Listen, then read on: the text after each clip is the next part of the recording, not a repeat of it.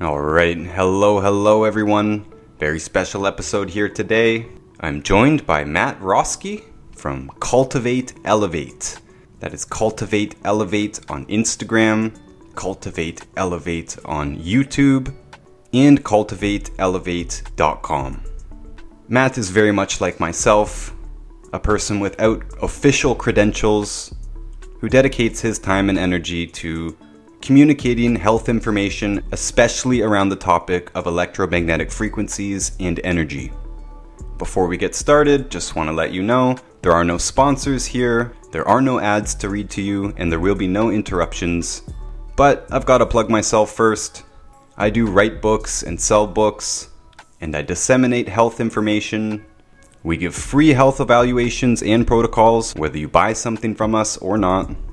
And you can find everything I do including my books, the free versions of my books on audio and video, all of my various channels on YouTube and Instagram, and our contact information if you would like a health evaluation. You can find all of that on my website, notusbooks.org. Notice is spelled not us, so that's notusbooks.org. And with that out of the way, we can jump in. Hey, Matt Roeske, thank you so much for coming on. I asked you to come on here. You've got a voice for radio and a face for media. Honestly, I'm really impressed. It's not just that you're you're looking good, but I do think that that is important in bringing forward, especially a controversial message. It never helped us to be associated with like far right and uh, you know non-approachable type of people right that are telling you so-called truths out there it was never really good for the truther community so it's great to see a lot more stand up kind of people presenting this. And I've been loving your content. I've been reposting your content on Cultivate Elevate. And of course, you've got cultivateelevate.com. And you talk a lot about things that I really don't know much about, like electroculture, farming, getting higher yields using electricity and copper. You talk about structured water and LED lights and I love these topics. I'm happy to dive right in, but I would love for you to introduce yourself. I'm assuming most people would have never heard of you. Uh, how did you get into this? How long ago was it? What happened? So I think I actually used to follow your page almost like eight years ago. Actually, okay. I think about it, like back in the day when you were posting all the stuff about the towers. So, and you were doing all the stuff with the Willem, uh, with Williams' work and all of that. I remember seeing all of those videos back uh, probably yeah that had been six or seven years ago. Um, but i got into everything just you know through trial and error and having a lot of it started with a lot of health issues. That's when it all began. I had a lot of health issues and i couldn't figure out what the root cause was. And i started getting into understanding what i was eating what i'm putting into my body you know that if i'm putting you know pesticides and chemicals into my body then that's going to just play a detrimental role on my health and I was in the fitness world, you know, so I thought I was being healthy, but a lot of that stuff, unfortunately, there was a lot of hidden things, a lot of fillers, a lot of, you know, maltodextrin, citric acid, all these things that I was completely unaware of, which are all owned by Monsanto.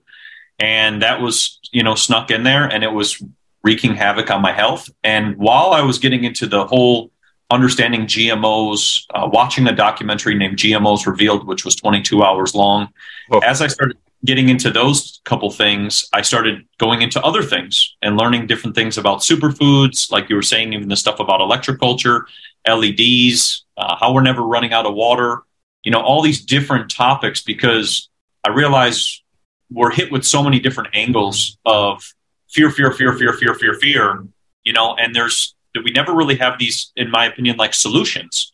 So I wanted to start coming forward with having solutions instead of having fear and then so I just started looking at okay, here's what we have as an issue. How can I counter it? Right? What what is the solution?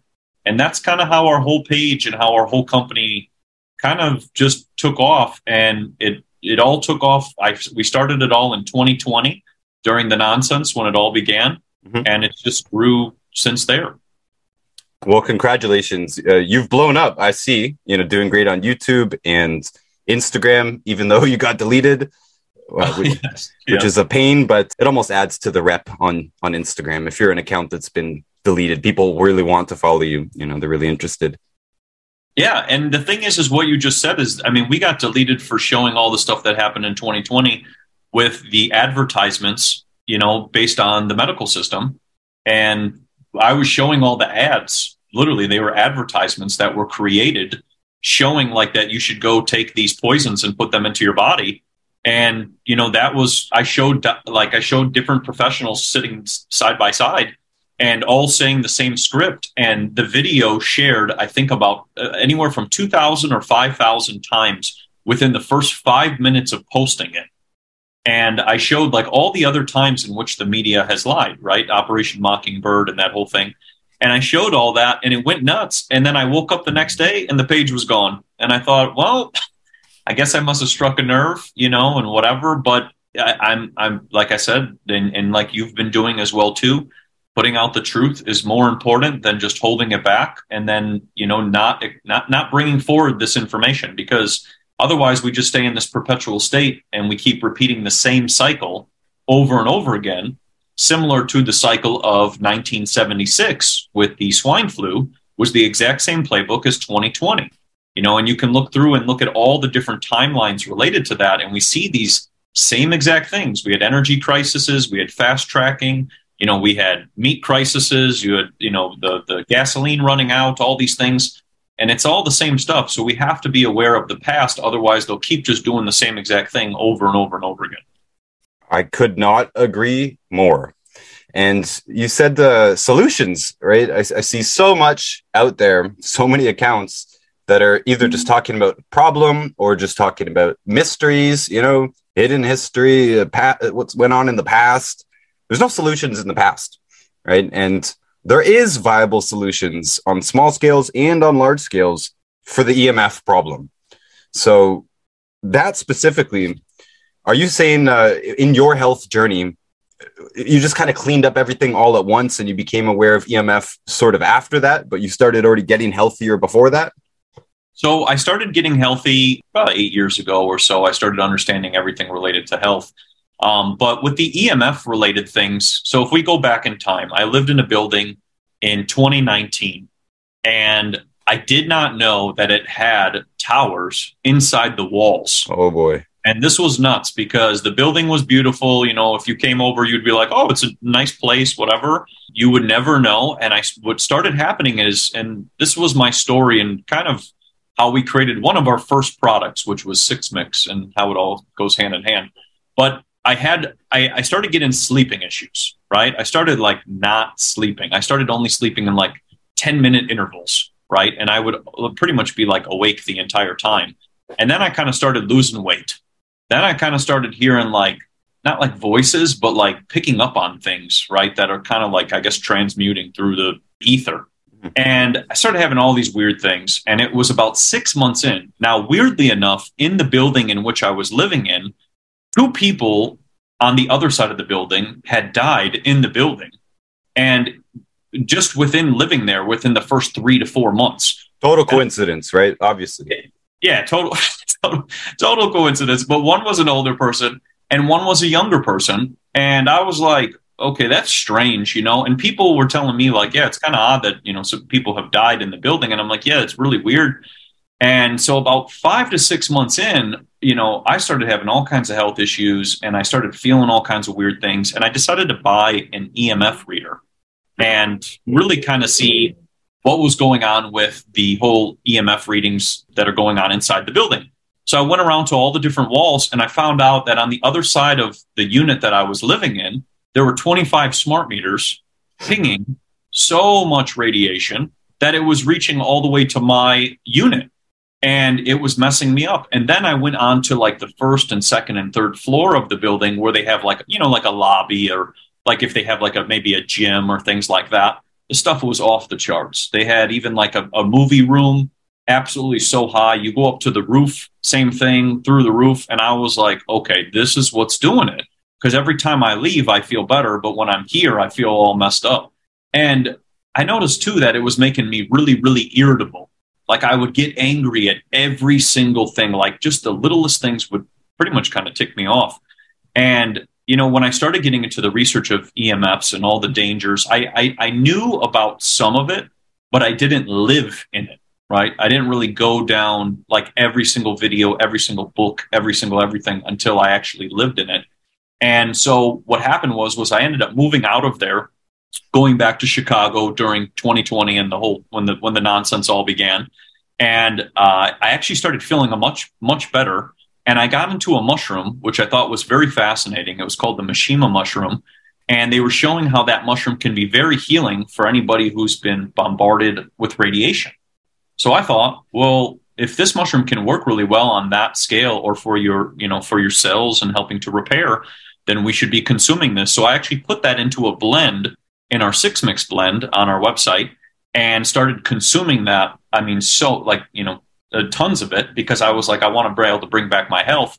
And I started to notice that I started gaining weight again, started having more energy, started working out outside again, started feeling like myself. And I realized that there are certain foods or certain things that can protect and help assist in damage, right? Because these EMFs and these frequencies, you know, if we go heavily into it, are basically just taking the electricity or the energy out of our cells and basically making them fall apart. You know, so one person might experience, for example, weight loss, another person might experience hair loss, another person might get loss of smell, loss of taste. Like I told you, here start hearing voices, um, you know, there's all these different things that start to occur, and we can help repair that. But when I was getting into this, I mean, I didn't realize how much it was impacting me until I left.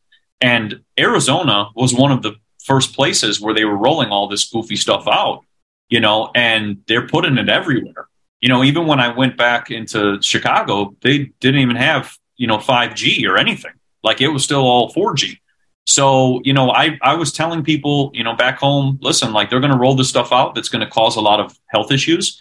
And then we fast forward to the middle of 2020, and that's when everybody started experiencing loss of smell, loss of taste, you know, all the radiation poisoning side effects. Another that, coincidence, of course. Yes, that was that was happening at the exact same time because they were rolling this stuff out to, you know, hospitals, schools, nursing homes, you know, all these places that are very populated. You know, even those cruise liners, remember with the cruise ships that were docking on the ocean, they were also some of the first people to roll out the, this technology as well. Mm-hmm. So what happened was was through the journey of obviously learning about EMFs, I also learned that obviously germs were not causing illness, right? There were no germs jumping all over that were jumping and attacking everybody. It was the technology which was jumping all over. And that led me to the book, which goes into so much depth and information on this, The Invisible Rainbow. And when I started reading that book, it, it, it just changed my life completely because now I understood what is actually being rolled out and not just seeing it as technology, right? Because we see it as, well, we got a new device and you got a new, whatever, I don't know, smartwatch, AirPods, whatever it may be. But we don't really see it as the weapon in which it can be used for. And the, the issue with all of this related to EMF or these frequencies and this stuff is the fact that you might not even know that you're being affected by it. And then you might come down with, say, some symptoms. And then you might think, for example, you have the flu or whatever it may be. But in reality, you're suffering from microwave radiation poisoning. And that's what happened to me. And when I went into this, I just started looking at all the patents, started looking at all the, the, the, history of the timeline, started looking at everything because I started realizing with the rollout of all this stuff, it can be very detrimental to our health. And, and if we're consciously bringing it into our home as well, right? Like I bring in the router and I start to turn that thing on and all these devices and I start to put on 5G and I start to put on smart meters and AirPods and all these things into my home. Well, then you're going to be bombarded with a plethora of these frequencies, which are going to impact your health, your kids' health, you know, your animals, your birds, anything that's, you know, living. And that's another big part. I think that's a really hidden part because the fact of when we think about that, it's like, you know, it's this hidden hand kind of sneaking into your home. But we're, if we're consciously allowing that into our house, then we're bringing those things in. Same with even like the LED lights which can sync up to the internet and also emit microwave radiation. It seems all good, like it's you know it's just it's just technology, but it made me start to realize it's not just technology, and it's being used in a very malicious way. And this was all shown in the 1970s when they studied all of this technology. They used all this type of technology in the 1970s. The Russians studied all of this They studied all the side effects. They studied all the, the things that came with this type of technology. But a lot of the professionals we have, for example, in America, they removed anything related to radiation poisoning at that time so that they can basically misdiagnose, if in my opinion, something as or, or diagnose it as something else, right? They'll tell you it's something else, but in reality, there's about 30% or maybe 40% of the, the population is suffering from radiation poisoning, even though that term has been removed from the medical literature. Um, one of the first, I'd love to back up for a bit and, and, talk about the Invisible Rainbow. Really, really love that book. But one of the first books I ever read on EMF is The Body Electric by Robert Becker. It's a pretty famous book, but it's pretty dense and hard to read, actually. Uh, came out here in 1985, but I just bring this up because he mentioned the exact same thing here. He's talking about uh, American military doing studies on EMF in the 70s, exactly like you said. And uh, even though the bi- biological markers were clear, they really only focused and zeroed in on the ionic radiation, the, the heat based kind of effects, and, and kind of ignored every other non ionizing radiation effect. Right. So, yes, they, they used this in order to, to downplay the problem of radiation because they focused all of their efforts and all of their studies on showing the harm from the ionizing part of the radiation. Meanwhile, that's not really the, the whole part. Radiation is complicated. Let's back up here a second.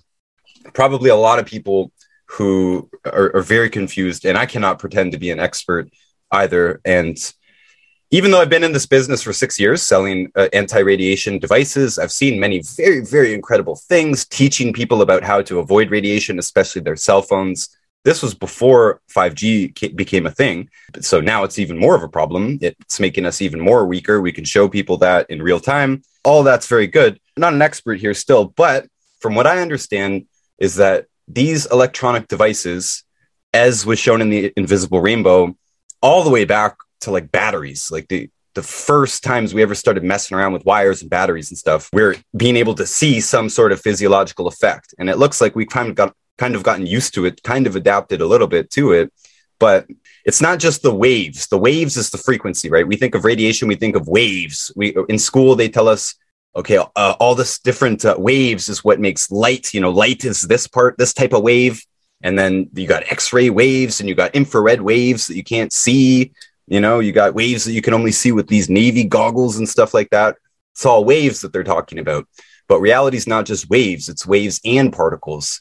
That's pretty much the consensus in, you know, quantum physics and, and all this stuff, all these people who are talking about all these multiverses they're pretty much basing it on the experiments that show that a particle can be a particle or it can be a wave depending on the situation. So matter, as we know it, as we're taught in school, is mostly empty space, right? And again, it can be either a wave or a particle. I think that speaks more to the simulation uh, than anything. But in any case, there's two types of reality, right? There's frequency and there's particle. And the frequency part does matter. This is what most of these books are about, especially The Invisible Rainbow. It really, really focuses in on the frequency part, but there's also the ionic component. There are neutral particles and there are ionic particles. That's a particle with a charge, either positive or negative. Both of them have biological effects. The negative ones have good effects, the positive ones have bad effects, but we need an atmosphere with both of them in it sounds strange, but that's kind of how most things go in nature, right? Almost, you're talking about mushrooms earlier. Mushrooms all have harmful compounds in them, and almost all of them have incredibly medicinal, you know, beneficial compounds in the right doses and, and the appropriate setting, and all this stuff. It's both good and bad. But when it comes to EMF, it's kind of all bad, and it's bad from both directions. It's bad from the frequency direction, and it's also bad from the ion direction, so that there's particles in the air around all of these devices that are simultaneously emitting waves. Like they are giving out signals to find Bluetooth devices. They're giving out signals to find a Wi Fi router. If you have your Wi Fi and your Bluetooth turned on, if you have your cellular phone turned on, it's looking for a cellular signal from a cell tower. And so all these frequencies are going out, but also particles are being becoming positively charged, basically, which again is negative for our health. There's quite a lot on that. I don't want to go too deep into a rabbit hole. I want to hand it back to you. But knowing all of this, how does this apply to even the smallest things like LED lights? And I posted something of you recently where you uh, put your hand on your laptop while it was charging and you showed with the EMF meter that there was an increase in voltage first of all just from the cord itself before it was plugged in then it, then when it was plugged in and then you put your hand on it and it the voltage went down. So you, you theorized that that voltage was going into your hand just by touching the laptop. That's combining all of the problems with EMF in one go. Could you explain what's going on here? Of course. So it's a it's a complex question, and and yes, I like how you worded it. And and to make it really simple, like you said with the ions, the positive ions can be toxic, right? Anything that's like plastic or EMF or just made from fake materials. And then we have negative ions from nature, trees, pyramids, and barefoot grounding, right? I guess that's the easiest way to put those two. That's why those two are so beneficial, you know, just going out in nature because you're getting all those beautiful negative ions. But as beaches for that, trees, yeah, beaches, yes, trees, moving trees, water, touching, touching trees, and yes, moving water as well. Yes, that's another great one. But yeah, as for that video, yeah. So what I did was, is I had a it was a voltage meter with the RF. It was a tri-field TF2 meter. So if anybody wants to look into that meter, you can measure electrical conductivity, you can measure magnetics and RF frequencies. So it actually works really well to find all three.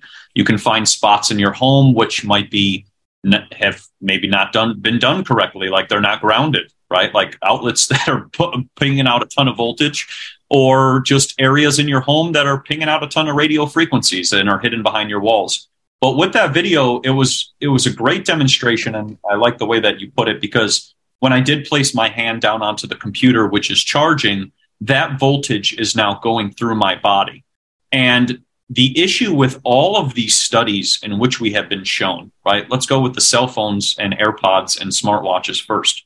All cell phone studies and all things related to cell phones, AirPods, and smartwatches, all of the studies are done on a plastic dummy with water inside of it. And that's how they deem that these devices are safe, right? There's no human trials, and I'm not trying to advocate that there needs to be human trials, but the, the, the, the thing is, is there's no actual study showing a, a human, right, a person using these devices. Apple and I think it's Android have a small fine print that they say that you should not use your smartphone, like literally, you should not be touching it while using it.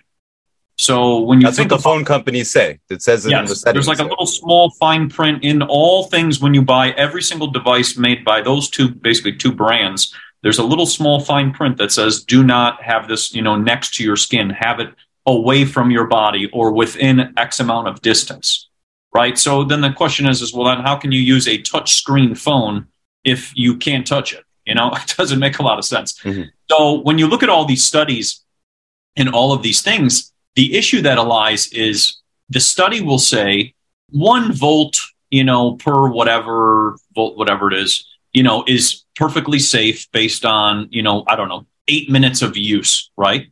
Well, if a person carries around their cell phone in their pocket for eight hours a day, you know, we don't see that study, right? If a person wears AirPods, which are syncing up, like you said, to cell phone towers, and when they receive a phone call, their brain and the water in their brain is syncing up to the cell phone towers and being blasted with radiation, then there's no studies to show that as well right? These are all things that are kind of kept out of the the public's eye, and a lot of this is what, like we talk about, has been deemed safe, right? Because it's not based on, like you said, it's not heating up the body. That's pretty much how they try to say it's it's safe, right? Because well, it also does that too. yes, our yes. devices do heat up, of course. Yes. Anyone who knows cameras and stuff, they leave them on long enough, they start heating up. People do complain about their um, Apple watches and other smart watches uh, leaving a burn mark on their yep. wrist because they leave yep. it on so, all the time, right? Yep. So you have those things. So there is heat being produced, even though the studies are saying there is no heat. And also, like I said, the studies are on a plastic dummy with water. You know, so it's just when you look at all of this, you start to see, hmm, okay, well, if I now use this device for, let's say, six hours, how much electricity or how much radio frequency or how much of different types of energy, right? How much is being absorbed into my body? And that's the problem is that we don't know those things. And that's the problem when we use, for example, the newest, let's say go with 5G, right? So 4G was 30 megabytes per second going to your phone, right? So that's that's about the speed people used to get. Now with 5G, where they're trying to put basically antennas every 50 feet so that these frequencies will be pinging every 50 feet, that would be pinging at 300 megabytes per second, which is 10 times the speed. Now, let's say 4G caused a nosebleed or a headache or confusion or let's say memory loss, because I, I definitely can attest to a lot of people suffering from memory loss, right? 5G would ampl- amplify that times 10, you know, because it's 10 times the speed. And I'm just making it, you know, simple with the numbers. But the thing is, is with all of this, it's like there's the, like we were saying with that video where I'm putting my hand onto the computer and the voltage is now going into my body. If we are electrical beings, right, and we conduct electricity and, you know, you can shock somebody if you touch them and discharge the energy, whatever else, then what happens when we have too much? Well, that's usually you you die, right? Like you you you get too electrified and you you're cooked and your heart stops. And this was shown in the invisible rainbow how like for example heart disease has just gone through the roof since the rollout of all these different types of technologies whether it's a radio a television whether it's a cell phone whether it's you know these these smart devices all of these things which are getting introduced and some people, like you said, have adapted to these technologies, right? Like maybe they're not having a symptom, so to say, but there's also a good amount of the population who are, and those would be primarily after reading the book The Invisible Rainbow, it dawned on me that diabetes, right? Diabetes type 1 is a person's pancreas has been electrified basically in the womb, right? And then their pancreas does not work the same, so they develop diabetes type 1. Now, diabetes type 2 is another very interesting one that can also occur from too much electrification. And this was shown in 2002 in the country of Bhutan. They had no electric. They did they did everything the old school way. They they did use they used fire. They cooked all their foods from scratch. They did a ton of manual labor. They were very active. When they rolled out power plants, this was the only change. Power plants in 2002 in Bhutan Six months later, diabetes, uh, cancer, and heart disease all went through the roof. And it was the only change in which has occurred, right? So we're always looking for what are the root causes of this illness and what are the root causes of that. And we're always looking at certain things, but we're not looking at the frequency spectrum. And the reason I say that is because when I was having all my health issues, I couldn't figure out what it was because it's invisible right? I, we can't see it. We don't know that it's there. So you could start suffering from all these issues because of the introduction of something new into your terrain and then start having all these, for example, health issues. But in that book, he basically mentioned about that was one of the biggest ones I saw where diabetes is related to too much electricity or too much radiation. And this book goes, and I highly recommend it for every person to go into, but it goes, goes back all the way to 1877 right? 1877 is when the rollout of the power lines came out and they had the first influenza quote unquote outbreak, right? The influence from the atmosphere. So people started hearing voices. They started going crazy. They started, you know, getting dizzy. They started getting nauseous. When people were putting a stethoscope on a baby at that time, they could hear waves like radio waves and things that were coming out in the 1900s. They could hear those things.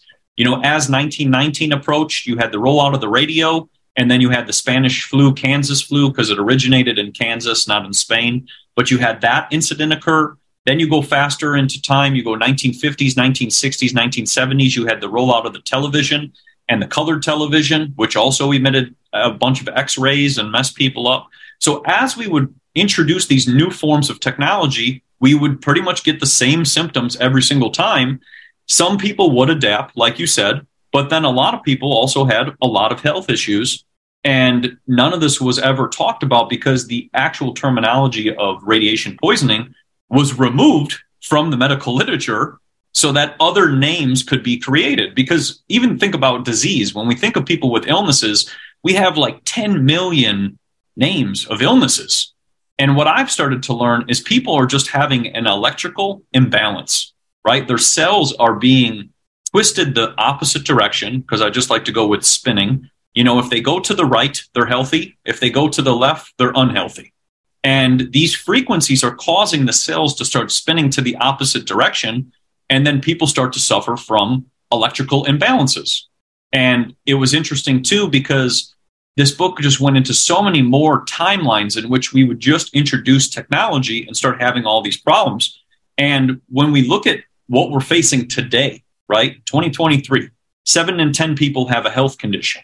And we don't know these underlying root causes to this. It's like we direct our energy towards all these different things, but it's like maybe the frequencies are playing a big role. And relating back to what you said about batteries, there was a book called Health and Light by Dr. John Ott, and he learned that there's three ways to make society weak. And that's radio frequencies, which we just talked about, wearing a wristwatch. That was another one because the battery that's being emitted on the on the right arm, uh, you can do a test and their arm would go down really easy. You have the other thing, which was fake lighting, which is what LED lighting is, and all these fake spectrum lightings. They can make us weaker. And then the last one was polyester clothes, which also emit a static toxic frequency. So when you look at those things, which are basically making society weaker over time, like you said, it all relates back to a frequency in which we cannot see. And then we pick at something else and go, it might be this, but it's like we're really looking at or missing, in my opinion, the underlying cause of an electrical imbalance on the body. And once we restore that, we fix ourselves. And it's like that simple. But until we address that or pay attention to our cells are electrically charged, then we just kind of keep going through the same problems over and over again. Well, I agree. And uh, I interject here. I've been in the health business. This is my eighth year now in the nutrition side. I've been in the EMF business for six years now. They're very different businesses. They're adjacent to each other. Like we share the same space often, but the two sides don't usually respect each other enough, in my opinion. Not enough communication, not enough implementation, right? People who are strongly all about the nutrition tend to disregard the whole energy side of things and vice versa but I'm in both businesses, and I promise that most vast majority of the toughest cases I've ever seen, EMF was involved. We had nowhere else to turn, no, nothing else to look at. You know, there's only some things that can really, really, really be wrecking everything. A massive digestion problem, uh, massive nutrient deficiencies, but that, that's already a widespread problem and uh, a pernicious infection, something like Lyme, something like Babesia, something that's like rapid onset. You know, someone wakes up and they're just falling apart, or over a course of only weeks or months, they just rapidly deteriorate, especially if they're young. That would be an infection type of thing. And so if we start ruling these things out, like, okay, we fix the digestion, that's our first step, anyways. We talk to people about their food and, and stuff, uh, their nutrition. Yeah, we sell supplements, so we fill that in. Okay go down the list. If they haven't healed yet, you know, we're talking three, four, six months down the road. If they haven't healed yet, we have to start looking at other weird things. The possibility of a pernicious infection that we missed, possibility of a, a root canal or some dental work that's metal or that's infected. That's something the dentist needs to do, but it's a possibility. If we can't figure out, if we can't, can't crack the code, I'm telling you that most cases where we've gone down this line, they're actually living next to a high voltage power line or a transfer station or a cell phone tower on their building. You were talking about six months. I couldn't last six months. I, I live next to a tower too. Couldn't last six months. My wife, we just moved down. She moved down to Texas during the pandemic. Things were crazy. I live in Canada. We can't sort our border thing out. Long story, but she accidentally got a place that was close to a cell phone tower, like right across the street. It was a sneaky hidden one. And so every time I go down there to Houston, I couldn't sleep my nutrition is basically perfect. I don't have crazy bad habits. I'm very, very regulated, you know, very uh, scheduled. I do the same thing every day, more or less, and I can't sleep there. It's the only thing that changes is the cell phone tower. I already knew this, but point being, if I was to stay there full time, which legally right now I'm not allowed to anyways, but if I was to, I would be falling apart. I would fall I start to fall apart in a week when I don't sleep properly. My mom lives outside of Toronto. She just moved, but for years when I would go down and stay with her, can't sleep. I just can't sleep. You were talking about outlets too. That's another thing. Yes, electricity streaming out of the outlets. These are actually where I start to poke around when I find a case that isn't healing. What's going on? Okay, I need you to check your bed. Is the head of your bed, like where your head is when you sleep, is there an outlet right there? This has happened where somebody couldn't sleep months. We can't figure out what's going on. Okay, take the take the calcium magnesium. That's well, you know, that's insomnia. Oh, oh, that doesn't work.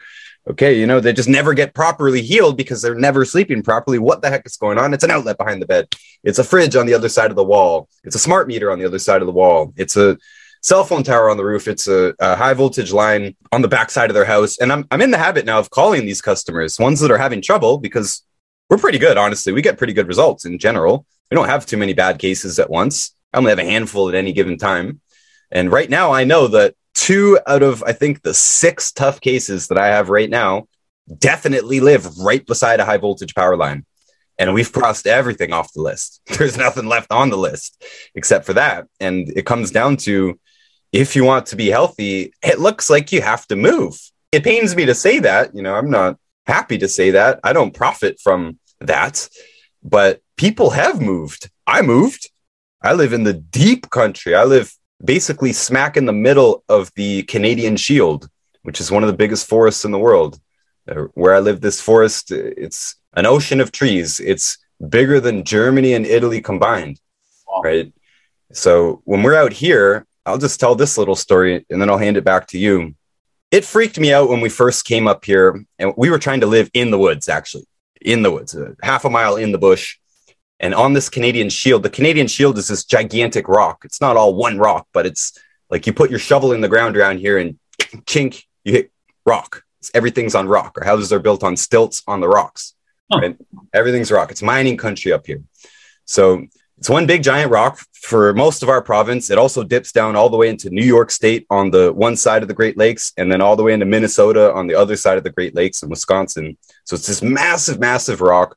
There's uncountable trees up here, zillions upon zillions upon zillions. And it used to freak me out how weird it felt to be there when we first came up here almost 10 years ago, nine years ago, uh, because we had grown up in, I'd always lived in cities and suburbs. And yeah, you're kind of used to this constant cellular irritation that I describe it as. When I started getting into this EMF business, like you kind of described, I started, yeah, noticing this stuff, hearing it, realizing that anything that's plugged in even if it's just a little alarm clock, it's making a noise. Yeah. Oh, that noise is annoying if you pay attention to it. The noise is only one part of the frequency spectrum, right? Yeah, the louder it is, the worse it is. You're standing next to a transfer station, you can hear zzz. living next to a subway station, you can hear zzz. that electrification. I can hear it in my alarm clock. I can hear it even in my salt lamp, which is supposed to be good for me, but it's still leaking out from the switch. So that's what's making the noise. The switch is making the noise, not the lamp uh, stereo, all these things. We're not even talking about Bluetooth devices. But here's here's my point that I wanted to make in the forest. When we first came up here and started living out here, I was so tired. I couldn't believe it. So tired. I just wanted to sleep all day. I'd never been like this. I'm a pretty active person, and honestly, our, our life situation wasn't very good. We were in the mood to like build a house to, to live there during the winter, like it's work season, or hustle, do tattoos, and like let's make some money because we're probably going to starve this winter. We weren't in the mood to be sitting around, is what I'm saying. But it's not just me. My friends and I, we just we kept falling asleep all day out in this cabin in the woods that we built.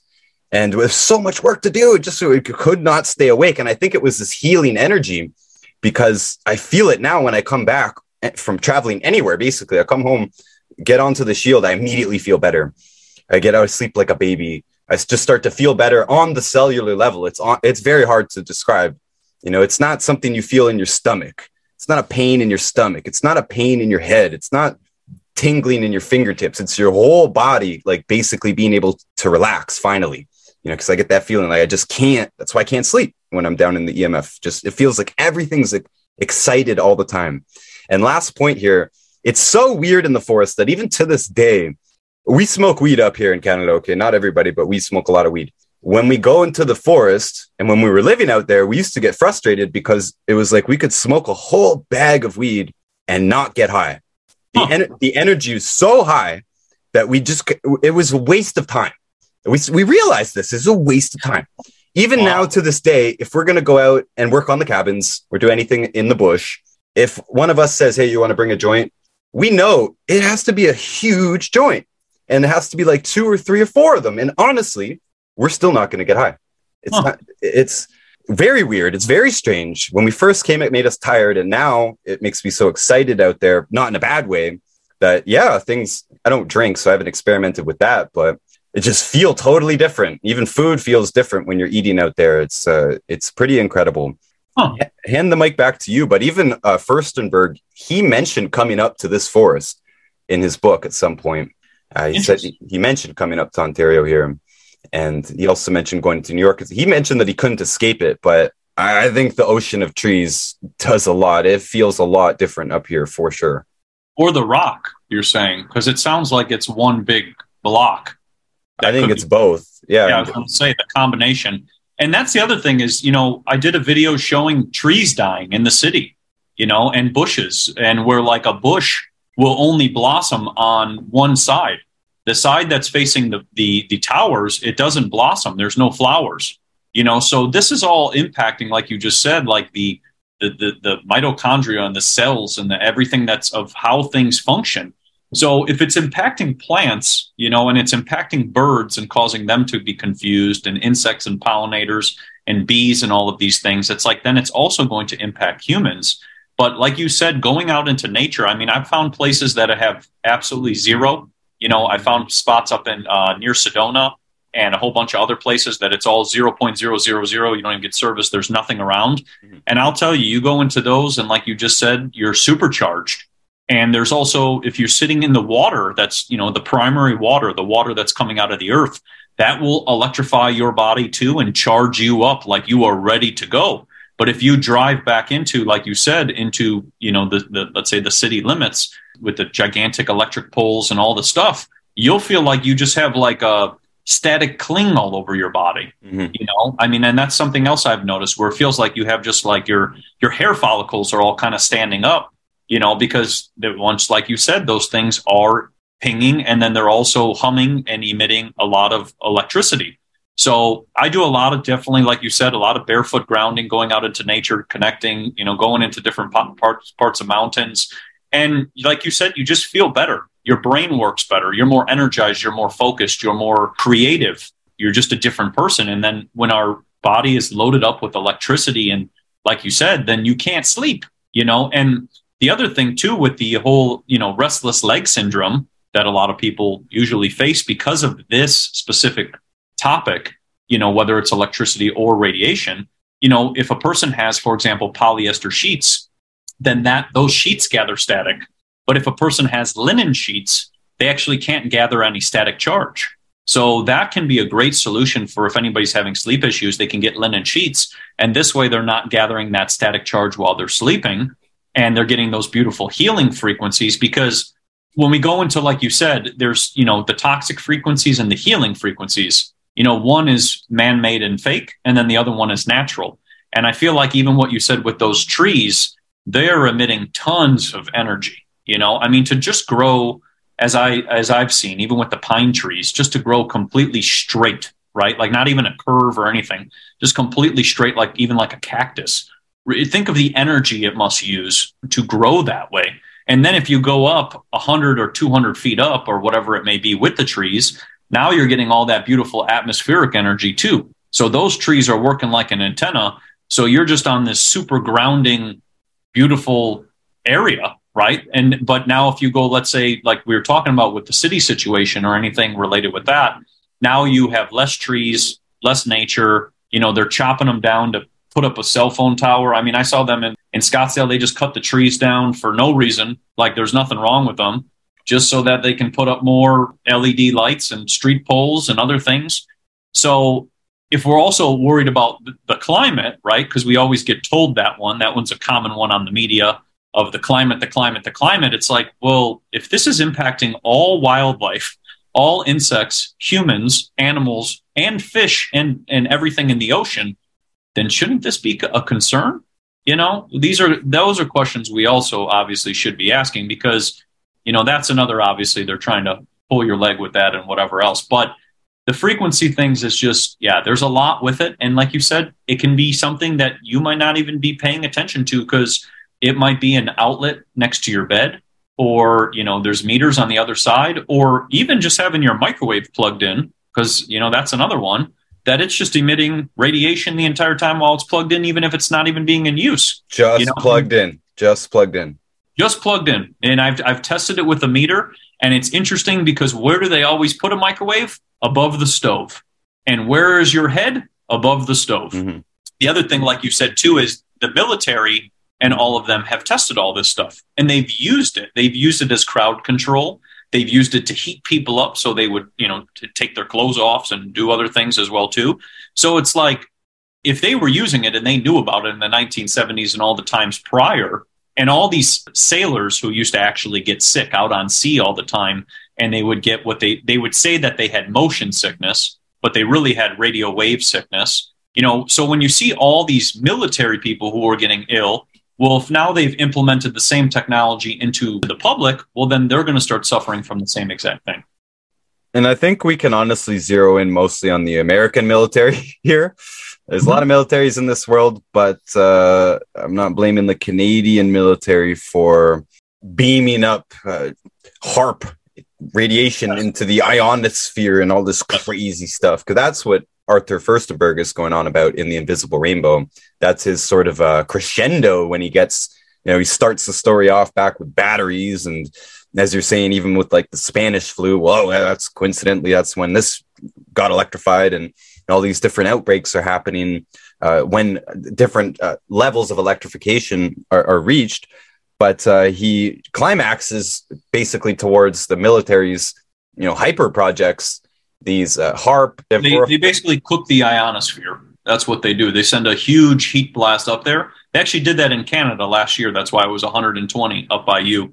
Um, they they cook the ionosphere so it's like a plasma cooking and then all of a sudden one area is almost kind of like a not to say like a volcano went off but just the heat is so high and then that area just goes through the roof you know, but then this can also obviously go tremendously wrong, right? So where it goes 120 in one place, it might go, you know, zero in another. And that's, yeah, like you said, that is all military stuff. And they disclosed all of that, that that was, you know, they weren't doing that. And, um, you know, they, they shut those projects down, but it's like, nope, those projects are still going on. You know, we see them going on in the skies currently at the moment and continuously with all the odd weathers. And that's the other part of what those towers, like we were talking about, with the rollout of that, those also are smaller versions of that program, right? Because now you're laying out across an entire city and you can use those frequencies towards the atmosphere or to the, toward the sky as well. And then that also manipulates the atmosphere because now the entire city is like a little HAARP unit Versus before, maybe that HAARP was only, for example, in Alaska or up in Canada or a couple places. Now it's kind of like you have a full HAARP grid all throughout the whole entire country or wherever you decide to roll out this nonsense. I would love to interject here for a moment. Uh, you mentioned my uh, cell phone tower account. It was originally called Towers Are Coming. I'm a simple guy. But uh, Shane, Shane from uh, used to be Connecting Consciousness, he was the one that kind of said, "Man, you better rename that account and make it something." So I'm proud to be sharing your content now, Matt. It's making my account a lot better. I'm uh, happy. Transcend Towers is now what it was called. The only reason I started this account is because I started dating a girl in California. So I was traveling from Detroit to LA or Detroit to Vegas and then driving out to the desert and I just I guess I'd never seen the open roads before. Really, always lived in cities, suburbs, whatnot. N- uh, never drove for hours upon hours in the open roads, and I couldn't believe how many towers there was. Got no idea how many towers there were until I saw L.A. and Vegas and just these more open places, Arizona, right, where you can you can see stuff, you know, and everything's kind of flat and low down for the most part too. So these towers stick out even more but especially on the desert highways, I just I was shocked by how many there were, and I just started the cell phone tower account just sharing pictures of cell phone towers. I thought even the look of them was ominous enough to stir attention, and it turns out that's true. But the only reason I interjected is because I was actually I was only worried about the EMF part before. I didn't buy the whole conspiracy part, like they're using cell phone towers to control your mind and stuff like that. I didn't want to go that far down the deep end. I'll listen to it, I'll hear it out. But anyways, driving across America is what really got me. Also in the deserts of uh, Nevada and California, way out there.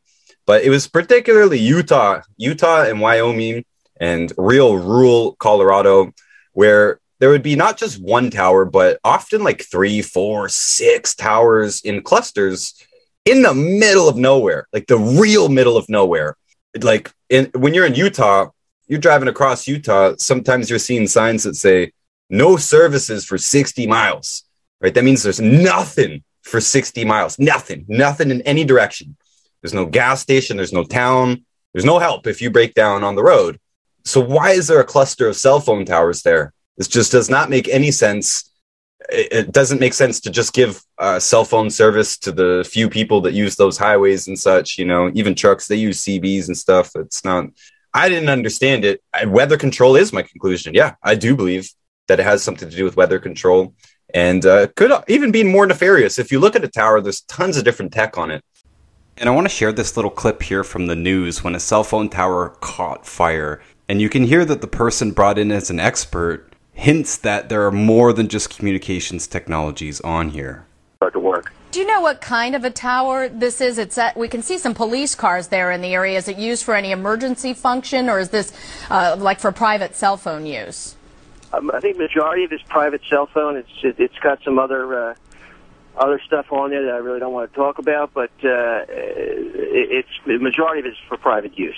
Any idea how this happened? It's not just cell pads, and a lot of it is military. That's why I brought the military up in the first place.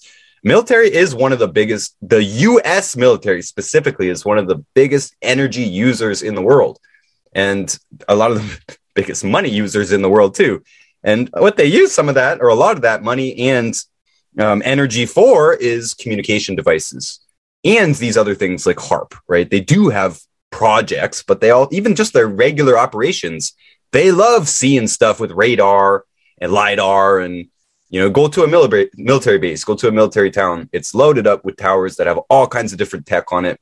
They have those big booms that the trains use as well, right? These towers are, are able to host tons of different tech with tons of different frequencies. And it, this is dirty electricity too, right? So a lot of what is studied is like single frequencies, uh, controlled frequencies if they can. But really, what we're exposed to out here is really dirty electricity. And very, very short story. I know a guy who made a lot of money with a device that straightens out the frequencies when it comes into industrial buildings because oh. the, the dirty electricity that comes from power lines because they just feed things in and out of it. It's a terrible system. It's archaic. It's not controlled. The energy leaks out of it. That's why we need to create so much more energy than we need to pump it through the lines and it's lost through the transmission. But anyways, he made a ton of money because this dirty electricity when you're you talking about massive industrial equipment that's uh, you know you're lucky to get 10 20 30 years of work out of it that next 10 years really really matters. That means his device could save you you know 100 grand 500 grand 7 million dollars on some of these huge machines. So just by cleaning the electricity that goes into the machine. So this dirty electricity that we're exposed to it, it it's not even good for our machines. It wears down our machines. Makes our machines glitch out and have a shorter lifespan. And we are electric. That book i mentioned earlier the body electric. It's about our body being electric. He's talking about back in the 70s and 80s, uh, showing that healing in salamanders is actually stimulated by electricity. Uh, oh, we, yes. we are electrical. Yeah. Yep. It, yep. Almost everything in our body involves an ionic transaction. If we stop doing electrical transactions in our body, you're dead immediately. You know, palpitations in the business, it's usually an electrolyte deficiency or cell phone being kept on the breast pocket. That's literally, that's it. Those are the two main causes of palpitations, tachycardia that I see.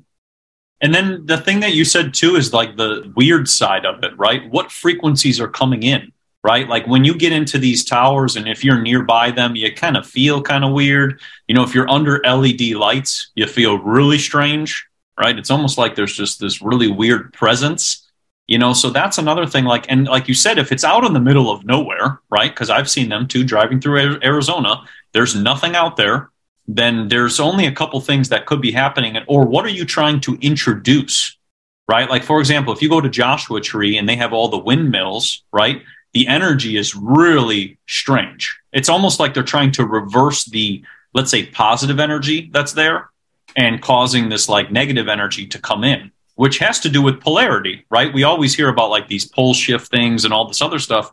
And it's like you're almost like you're purposely attempting to do that with bringing in all these weird frequencies that are bringing in this very strange energy. And the LED lights is that other one too. That's that hidden one as well, because the LED lights can emit microwaves. They have, you know, it says on the boxes they have they can have cameras in them, which is just gets it gets real weird. And then they can also connect up to all of your devices, such as your cell phone, your stove, you know, all these things. And then it becomes this game of where you're just in this, like you said, this pinging that is in each room, right? And then the person is not getting out of that or getting away from that. So then they start to suffer from health ailments in which they don't know why. And like you said, until they leave that area, then they start to feel better. And I've even tested some of those, like um, some of the clothing. There's like clothing and all these different things, or like these. Uh, there were certain, I think, like not some stickers or something, but certain things. And and you know, they didn't really do what I thought they were doing. But you know, maybe I put them near me, and I thought at that time it was going to help me. But when I tested them, some of them didn't really do what they were supposed to do. So there's so much where, like you said, just all different types of weird frequencies and things happening and all these different variables of the frequencies and then like you said you have the the AC current which is just wasting electric the entire time mm-hmm. and going back and forth and whatever you know so we're doing all these broken systems and you know it just it, it doesn't make any sense but when you start to look into that book the invisible rainbow you know you really can start connecting the dots of a lot of things related to people's health conditions just by the simple, easy understanding of either Wi-Fi, EMFs, you know, a, like you said, a, a tower, or just a power line, right? Because that thing is just if you take a voltage meter and you go by a power line, you can pick up the power line from almost like a, a thousand feet away, or I think it's like 500 feet away, whatever it is. So think of if you know if it's next to you at all times, same exact thing. It's a very hidden situation, but nature getting like you said getting out in nature barefoot grounding you know there there's a lot of different solutions on that on this one as well too but cleaning up the body getting the body hydrated you know salt right salt is very healing for the body because you're bringing back that electrical conductivity but there's a lot of ways to also heal but it also it's it's just making sure that you're just yeah like it's the the the the balance of everything. And then also if you're aware of these things not to purposely say put yourself in that situation like you were saying your you know your family member is living next to one. And it's like it it might not be impacting you today but what happens in maybe 6 or 8 months from now you know? And if your health starts going or whatever because of that it's like you you're putting yourself in a predicament in which you're better off not being or even just you can inform your building or wherever that that person was living and say you know until you guys let's say do something about that then I'm not going to live here because that takes a big stop too. Like that, that's the people taking their power back to say, you know, we're not going to, I don't know, pay taxes or do what we're doing if you continue to keep doing stuff like that. Every person has to take some sort of stand, whether that's removing the Wi Fi from their house, you know, whether that's informing people about this topic. You know, there, there's so many things that can be done. And I feel like that's what's happening now on a grassroots movement with social media kind of faster than ever. And I see that every day even with the electroculture stuff I've been doing and everything, just all these things are happening faster and faster. And I feel like it's it's it got to a point where it was bad, but I feel like we're going to move towards a, po- a positive notion with it because if there's no awareness, nothing will change because nobody knows what's actually going on. It starts with awareness. I think this is a good way to segue into the solution segment here because I don't know if we fully convinced everybody here that uh, EMF is bad, but I mean, it, it's just it's an axiom to me. Again, I'm in the health business. I know it's bad. People want to argue about it. Even on your video that I mentioned earlier, it, it went kind of viral. It got 200,000 views. And pe- people were saying, "Oh, he's it's because he's got a copper wire on, uh, a copper ring on your hand. Uh, that's what's causing it." And then they were saying, "Oh, it's uh, it's on weighted mode. It should be on standard mode." Okay, okay, whatever, you know, whatever uh, the 120 volts comes out of the wall and uh, it's 149. Well, yeah, it's probably because it's in weighted mode. Well, whatever. It's it's still you've you've proven the point here. Um, and to me, yeah, it's not something that most people know about. But once they do figure it out. Like I said, I've seen miracles in this energy business realm and not even just with the products that I sell and uh, simple things like you were talking about kinesiology, muscle testing, simple things like showing people how weak they are with a cell phone and that they're stronger without a cell phone. Yes. And you, and you're the one doing the resistance with them. You can feel that they just got stronger too. You know, there's no tricks to it. Like this, anybody can test that with their friends and family too. And you can see it's not just cell phone, any device you want, it's going to make you weaker. However you want to measure it, it's going to make you weaker. Unless you're a freak of nature who's really, really strong that you can't, you can't knock them one way or another. I've seen a couple of those, but everybody else, you will see a physical response immediately. This, is, this happens right now. You know, we've had people come in shaking. You know, they say it's Parkinson's or it's MS or it's ALS. To us, it's all the same thing. It's in a different part of the brain. Whatever the person's shaking, put a device in the hand, they stop shaking. You know, people are uh, on those uh, using those uh, crutches that clip on to their shoulders. You know, that it's yes. not just yep. like an injury, like they can't walk properly. They're with their arms forward, like a gorilla, kind of and you know them able to stand up straight within minutes you know this and notice i'm not even mentioning the product here because i know it sounds insane but it's not even just our product. I've seen this with reiki. I've seen this with reiki right? I've seen this with all kinds of energy level healing and, and even faith healers. It's incredible what we can do when we harness our own energy. So you're right. It starts with awareness. I thought and- so, some of this stuff was too deep end by the way maybe even like two years ago. Linen you mentioned linen the clothing the type of clothing that you wear its conductivity it's something i really never considered was important before and even things like the way we get our electricity and all that i didn't know that all of it was impacting our health and that we really need to kind of redesign our lives around this problem to to fix it. But let's talk about how to fix it. So with that one too and and just so you know people know and i think it's important with what you just talked about energy medicine or healing with energy was all outlawed when the Flexner report came in in 1910, when the Rockefellers and the Carnegies took over the entire medical system, right? They began to outlaw all anything related to energy. So if you did anything energy related, your school would not get funding. And that was a big one. So anything related to energy medicine, natural healing, or anything just doing it the old school way, right? Going out into the forest and collecting herbs, that school was not going to get money. So, you know, that's the thing too, is like, like you said, just even simple things like that, like energy healing can start to balance the body and bring back the body. So when it comes to solutions, there's, there's quite a few, right? Because we're looking at all different parts of the home. My biggest thing is, is starting with the home because you're in it all day, right? Like it's uh, depending on, you know, where you're, you're living and whatever, but you're pretty much in your house and whatever, or you're outside your house or whatever. But the first thing and foremost I think about of anything is removing Wi Fi. And it's very, very simple. You can get yourself a hardwired Ethernet cord and you can plug that in to your devices and use, if you need to use the internet, you just plug it in when you need it, whether it's your phone, whether it's, I don't know, your TV, whether it's your computer, whatever device it may be that requires the internet to hardwire your devices. Because when you have a Wi Fi router in your home, you are pinging the microwave frequency every one millisecond, which is causing, like we just talked about, the the irritability, the the brain fogs, the the clotting of the blood, you know, all the issues that people are usually suffering from, and a lot of memory loss, right? Because Wi-Fi specifically targets the frontal cortex and impacts the pineal gland. It goes straight in through the center of the eyes, right? That's directly where it goes in. I've I've, I've started to realize because I can literally feel it right there.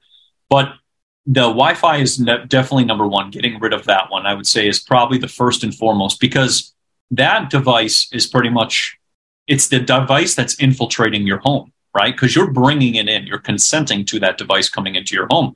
So hardwiring your devices would definitely be number one.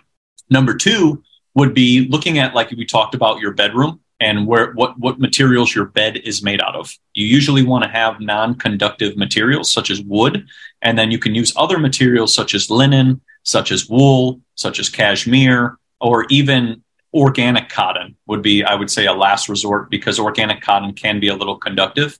But you know, you can look at plans on on how to build your own bed, you know, and design your own bed so that you're sleeping on a material that's not resonating electricity the entire time or conducting at the same time. So I would say looking into your materials would be really important. And then moving into your clothes, right? Depending on the clothes that you're wearing, right? Because those clothes can also be very conductive. If a person's wearing polyester or polyurethane or nylon or anything like that, it's conducting a static charge. So that static charge can cause skin conditions and health issues and brain fog and actually once again make you irritable right? All of these things are designed to make people irritable. That's why we see so much erratic driving all the time. Um, so that would be the next one. You're moving into your clothing.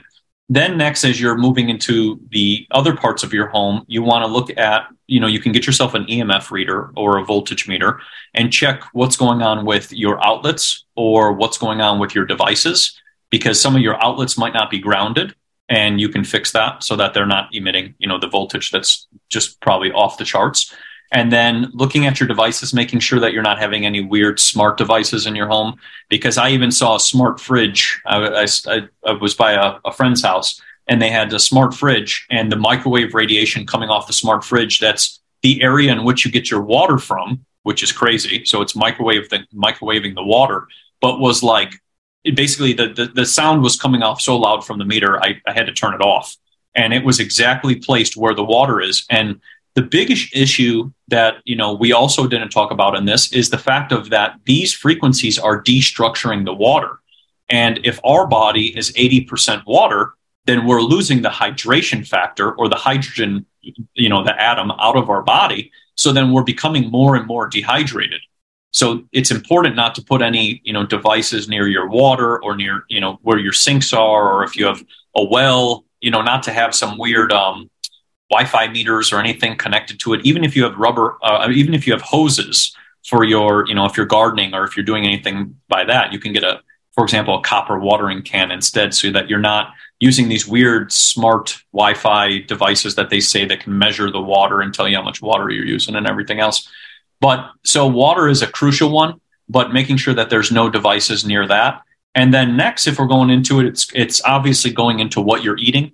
You know, making sure that you're eating an all organic diet, so you're not loading your body up with pesticides and chemicals and all types of toxins, which will work like magnets inside your body to attract more frequencies.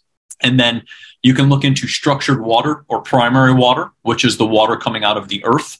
You know, there's like findaspring.com. There's a whole bunch of things you can do with dowsing to also find primary water or structured water and start drinking that water so that you can begin to heal. And then the next two, because now we're kind of going out, or there's another one with that, which would be your LED lights, making sure that you have incandescent bulbs or even halogen bulbs if you can find them. You can also do candles as well, which are really nice because that's the healing frequency for the eye. Beeswax, so, you gotta you got a beeswax candle. I gotta throw that in. Yep, beeswax candle, perfect example. Don't do the soy ones, which are all GMO. Um, so you're burning pesticides in the air. So then that would now cover your lighting, the materials of your furniture, right? Making sure that they're not also covered with polyester or plastics and things like that. Stick to natural materials, like we said, the wool, you know, linens, cottons, uh, cashmeres, things like that, or hemp if you can have hemp as well. So that would pretty much cover most of your terrain. When you're going outside, you know, if you have a smart meter, to get an analog meter instead, or put a Faraday cage around that thing so that thing's not pinging if they don't allow you to for some get rid of it for some reason. And then if you have a car, you know, making sure that you don't have any of these weird Wi-Fi settings on, Bluetooth settings, you know, none of that because it's pinging you while you're driving. And since you're almost kind of in like a Faraday cage because of the car, you're pretty much cooking yourself while you're inside the car. So that would be the other one. And then now as we go out into nature, because that, that can always be a great solution, is just going out in nature and taking your shoes off and your gloves or whatever you got going on and literally just connecting yourself to trees and the earth, right? Because every time you're doing that, you're taking all the static off of your body, but you're also having an electrical exchange between nature, right? Plants need our energy. That's how, you know, they're not just there to just exist. We're meant to also exchange energy with them, and we can be very healing for them with exchanging it. It's kind of like plants that, or, or trees, I should say, that start to die over time because they just haven't gotten enough love or care, right? So, you know, going out into nature and connecting with nature is probably one of the biggest things I can say that can attribute to the best health when it comes to this topic because you're you're recharging your batteries, right? All of these things like I just described are trying to destructure your body or diminish your energy over time.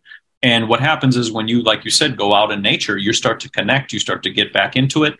And as you remove, even if you just do one thing at a time and you just switch one of those things out, you will start to feel better instantaneously, right? Like I've had people message me where they got rid of their LED lights and they got incandescent and they're like, this is the best I've slept in 10 years. You know, I had other people, they got rid of their Wi Fi and they just hardwired and they're like, now my fingers aren't tingling anymore.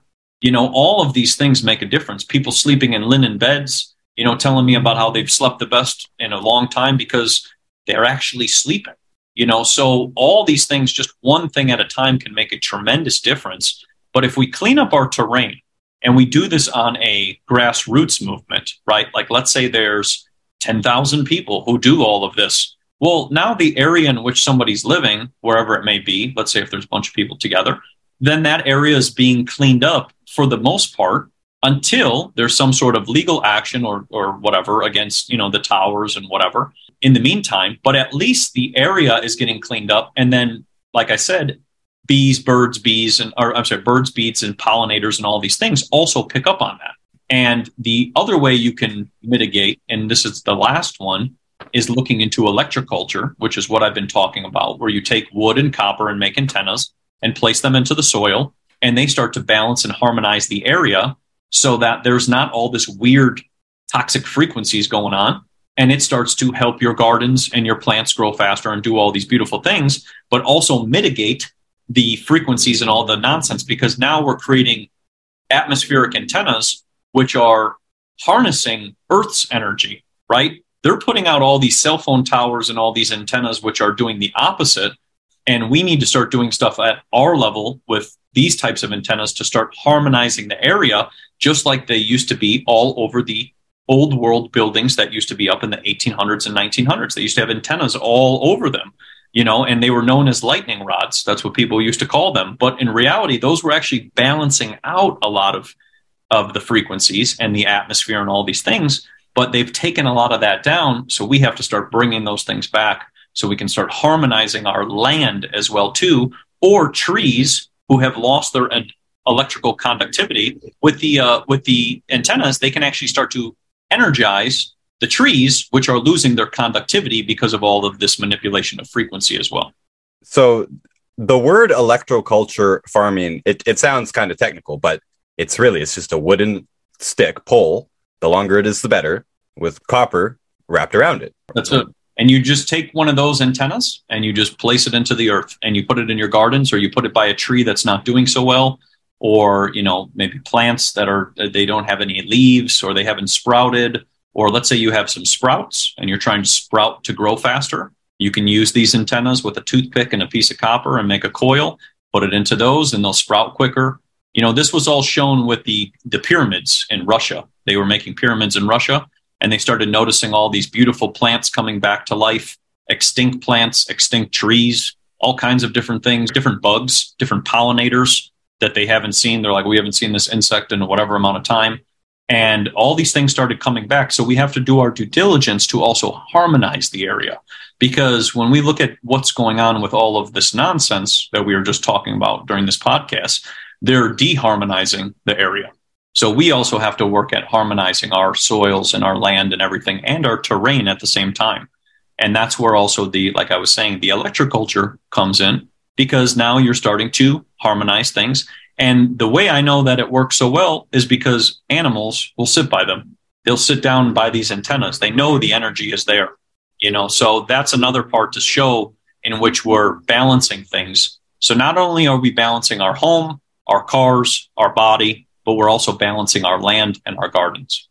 And uh, if this sounds too deep end for some people, I would like to jump in and say that it looks like most of the conspiracy world is kind of converging in this uh, hidden history topic, uh, mud flood. The idea that the past civilization was grand. First of all, their architecture was was grand and it was designed deliberately with energy in mind. All these antennas, people call them Antiquitech fancy antennas on nice buildings, probably what whatever you would consider a nice building wherever you live, it's probably an old building with this style of architecture and yep. it has these antennas and fountains and So there's all kinds of theories about what they did with this energy and so on and so on. But it looks to me like this ancient world, which was destroyed in what they call the mud flood, what everyone's calling the mud flood, that most of this seems to just be about harnessing harmonic energy, harmonic energy, and displacing it through the human environment so that there's this energy everywhere.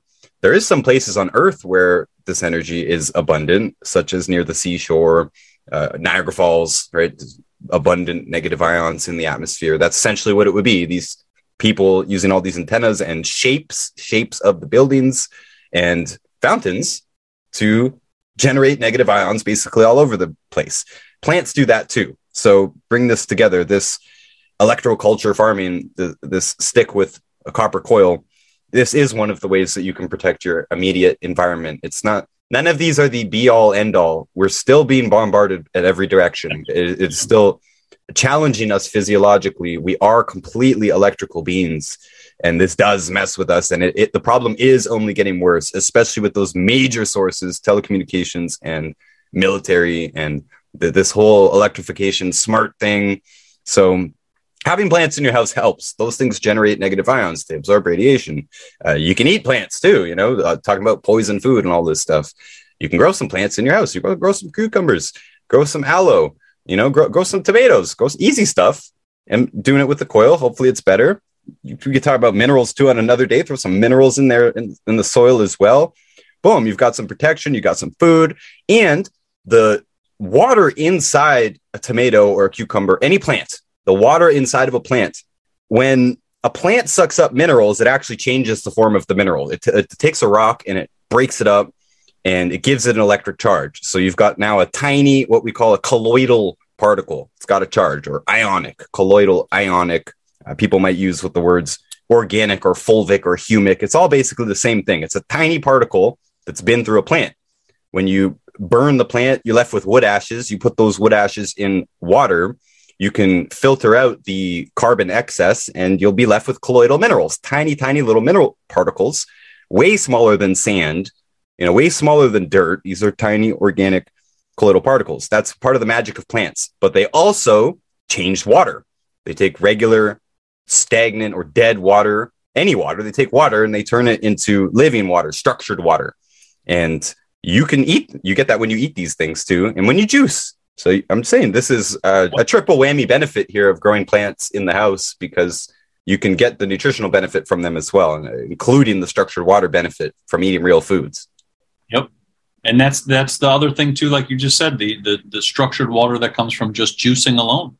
And that's why, you know, you see how many, I mean, you, uh, that documentary, Fat, Sick, and Nearly Half Dead, that guy just juiced. That's all he did. He just juiced every day and he was off of everything and he was fixed within, I think it was 60 or 90 days.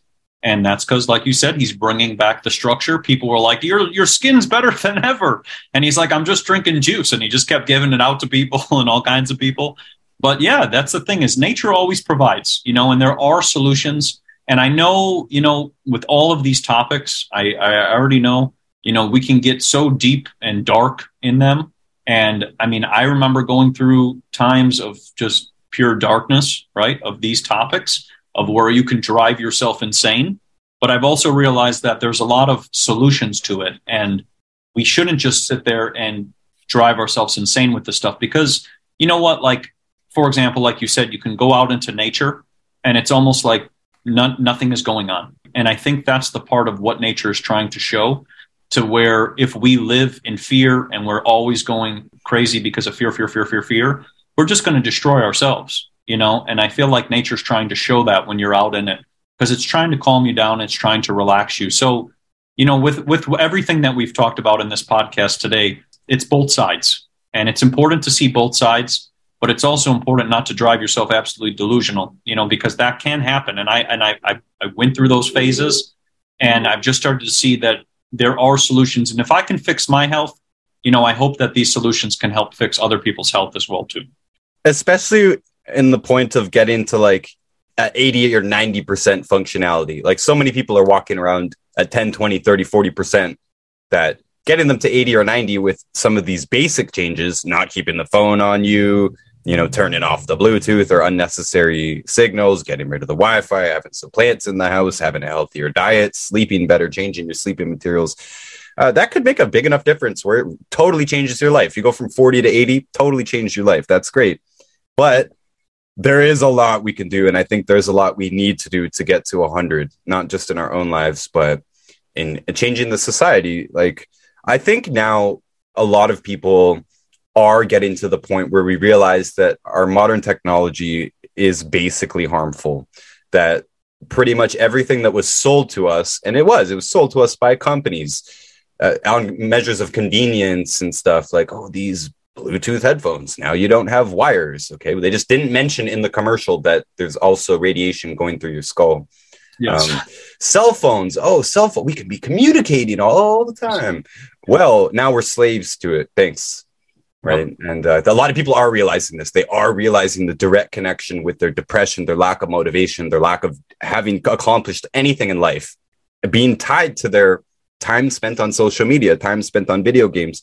But even things like video games that are supposed to just be fun and, and more or less harmless i would say people from what i can tell i'm not a gamer but i listen to people they say how frustrated they are with modern gaming charging yeah. for everything and yep. basically every aspect of our technology has been abused to take advantage of us even yep. from things like deliberate obsolescence where they design things not to have a long shelf life just so we got to keep buying it and then each new version has more radiation you mentioned cars earlier one of the more extreme steps i'm taking in my life is to spend more money on an older car an old car I'm gonna have well, to buy a classic car that doesn't have any electronics. Well, and they don't they don't got anything going on in those. And if you go back in time, you know they used to have cars that ran on water, right? You got 1976 water car, and you got a whole bunch of other cars. So it's like think of how beautiful that would be, right? Because if it ran on water, you're, you're running it on as pure as it gets, even hydrogen or any of these things, you know. And that's another thing. It's like you know maybe the designs in which we've created are not as efficient or effective or safe or anything and you know it's just changed over time. And even like you said with the games as well too right? They have games where like you said they're charging or they just the game is broken mm-hmm. and you can't play the game right? Like there's so many things where they're just manipulating those things which maybe at one time you know were a nice thing. But you know now it just doesn't make a lot of sense because now with the way society is you know using all of this stuff it's like maybe it used to be, you know, oh, you just made a phone call, you had your landline, you know, I don't know, your grandma called you once a week or whatever else. It's like, yeah, but now with things being on people or people being on them for, let's say, eight hours or 10 hours a day, it's a totally different story. And that's, yeah, I completely agree with that. And I make my living on this phone and computer, by the way. And I mean, I'm grateful. I'm grateful. I, I was homeless four years ago. I, mean, I don't know if you know this, but when I first started the Towers account, I was living in a boarding house and I was homeless after that until I got until I moved up here. So, oh, yeah, a lot of the stuff I've had to implement has been uh, on the cheap, and I, I, can talk about that. But I wanted to throw a, a word in here: dynamo. The word dynamo. This used to be a very well-known word. A dynamo is a device that captures electricity from any movement, the movement of water. The you know uh, you could connect it to a windmill or I'm a nerd. Okay, so this morning before we did this podcast, I forgot you were three hours behind in Phoenix, so I had a, an extra hour there. I thought you were two hours behind on Mountain Time, but I was watching this little thing about why we don't have cabooses anymore on trains, and he just happened to mention that oh, there's electricity in this caboose.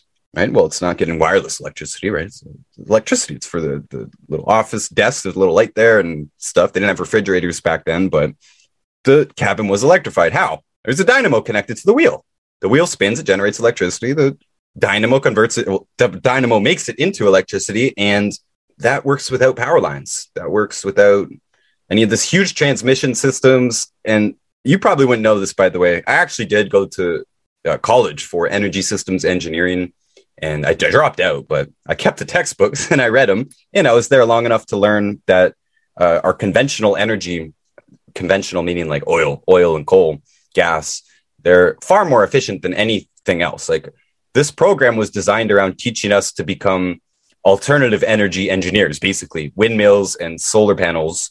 And they told us just in year one there that yeah, it, doesn't even compare in efficiency wise at all. There's no comparison. Oil is just more, it's just more efficient every every way you slice it, no matter what.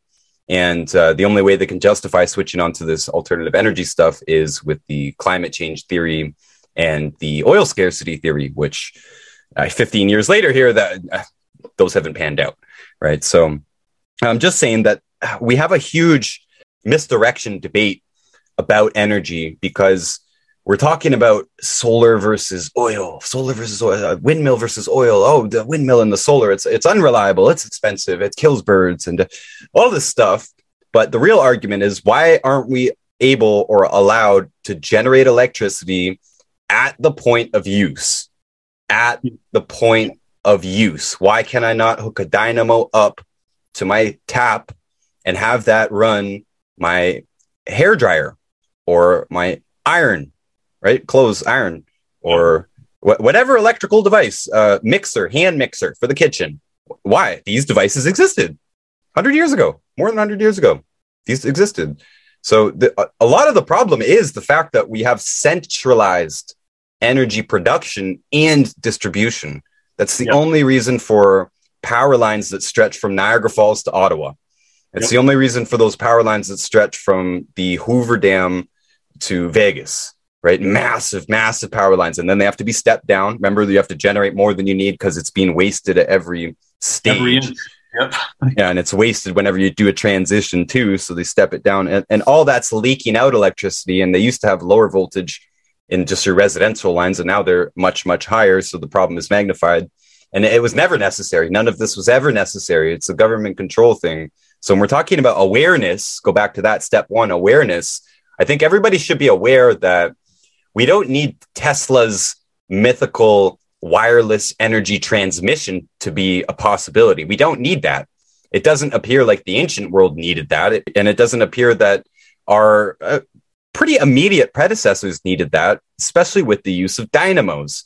Dynamos to harness very readily available energy sources atmospheric electricity, which is still more of a theoretical thing at this point, but I've seen enough tentative stuff to believe that there's enough energy in the atmosphere to harness and bring it on down here and utilize it again with the dynamo. So there are these possibilities. We're currently not really allowed to utilize them. I mean, we can have our lights run with just a magnet and a coil, right? Magnet in the center, coil around it. That this is like sixth grade science, right? This will turn on the light bulb. Why do we have to have centralized energy production and distribution at massive cost, massive waste, and massive unreliability as well? Massive risk for unreliability, as we saw in Texas a couple of years ago, massive power oh, yeah, outages, as we saw in Toronto twice. Toronto, the 2003 blackout, I believe it was, uh, which knocked out all the way through New York and Ohio as well. Millions of people out of power. That was in the summer, but then it happened again in Toronto due to an ice storm. It came down as water and it froze really quickly. So it brought down a bunch of trees and they knocked down a bunch of power lines all at once. And the whole region was out and it happened to be extremely cold. And people died because of that. They brought barbecues in their house and stuff like that. There was a big hospital that was out of power. It, it was a big deal. And it was because we use these stupid sticks, you know, these popsicle sticks to hold up these wires yep. to, to maintain the centralized energy system. That's what it really is. And the argument, if you think the difference really is us switching to solar, it's not. That's a misdirection. You can have all the solar panels you want. It's not going to make a difference. There's, a, there's free energy all over the place that yep. you can use a simple, durable machine such as a dynamo. Very simple, very strong machine. You could plug one in from 100 years ago. It'll still work not like a solar panel, not like a windmill, definitely. Windmills are appropriate in some cases too. When, but, you, uh, when, you, when you looked up that dynamo, was that the one by John Keely? I'm not sure. I have a bunch of them saved. It's a topic one. I love. They, they dig them up, old catalogs full of dynamos for everything that you can imagine. They have a dynamo for everything, basically. Was it a was it a circular ball, or did it look like that? Yeah, they're circular. You, most of yeah, them were being sold for the tap. That's actually, I think, what John Keely created because John Keely was 1800s. He created, the, I think, he created the dynamo, and that was a device he also talked about, which was interesting when he passed away, or before he passed away. He could turn that device on with just drawing a circle on the wall. So that device was actually synced up to him. I wonder if it's the same one. He created an engine, which I believe was called a dynamo as well too, and it was an etheric energy engine and he created in the 1880s and he can basically use his mind to turn it on because it would harvest the atmospheric energy. I think that combination of atmosphere and water is really the key. All civilizations were built on a water source of some kind, and it's not just the clean water, the living water from you know nature that we need. We need to drink, we need to feed our animals and crops and stuff like that. We need water, but I think it's the movement of the water that allowed us to harness it at every point that we want, any point that we want. It's crazy. Even up here, like the I, wrote it about this by the way. I have a book that's kind of obscure, no one knows about. It's called Everything the Government Does is Bad for Us. And I thought it was nuts that in my little town out here, we're so far from any bigger towns or anything like that. We have a power plant here in town. It's a wood burning power plant. They burn wood scraps. There's a lot of logging in this area. We got wood scraps. It's a paper plant down in the next town and, and whatnot. So we have this power plant. It generates more than enough power for our whole town. Just that's it. And that includes the mines, the gold mines that part about being on the Canadian Shield, it also means that there's lots of minerals. Pretty much every element that you can think of is here to some degree, except for a few of them like selenium that would be that you need in the soil, not in the rock.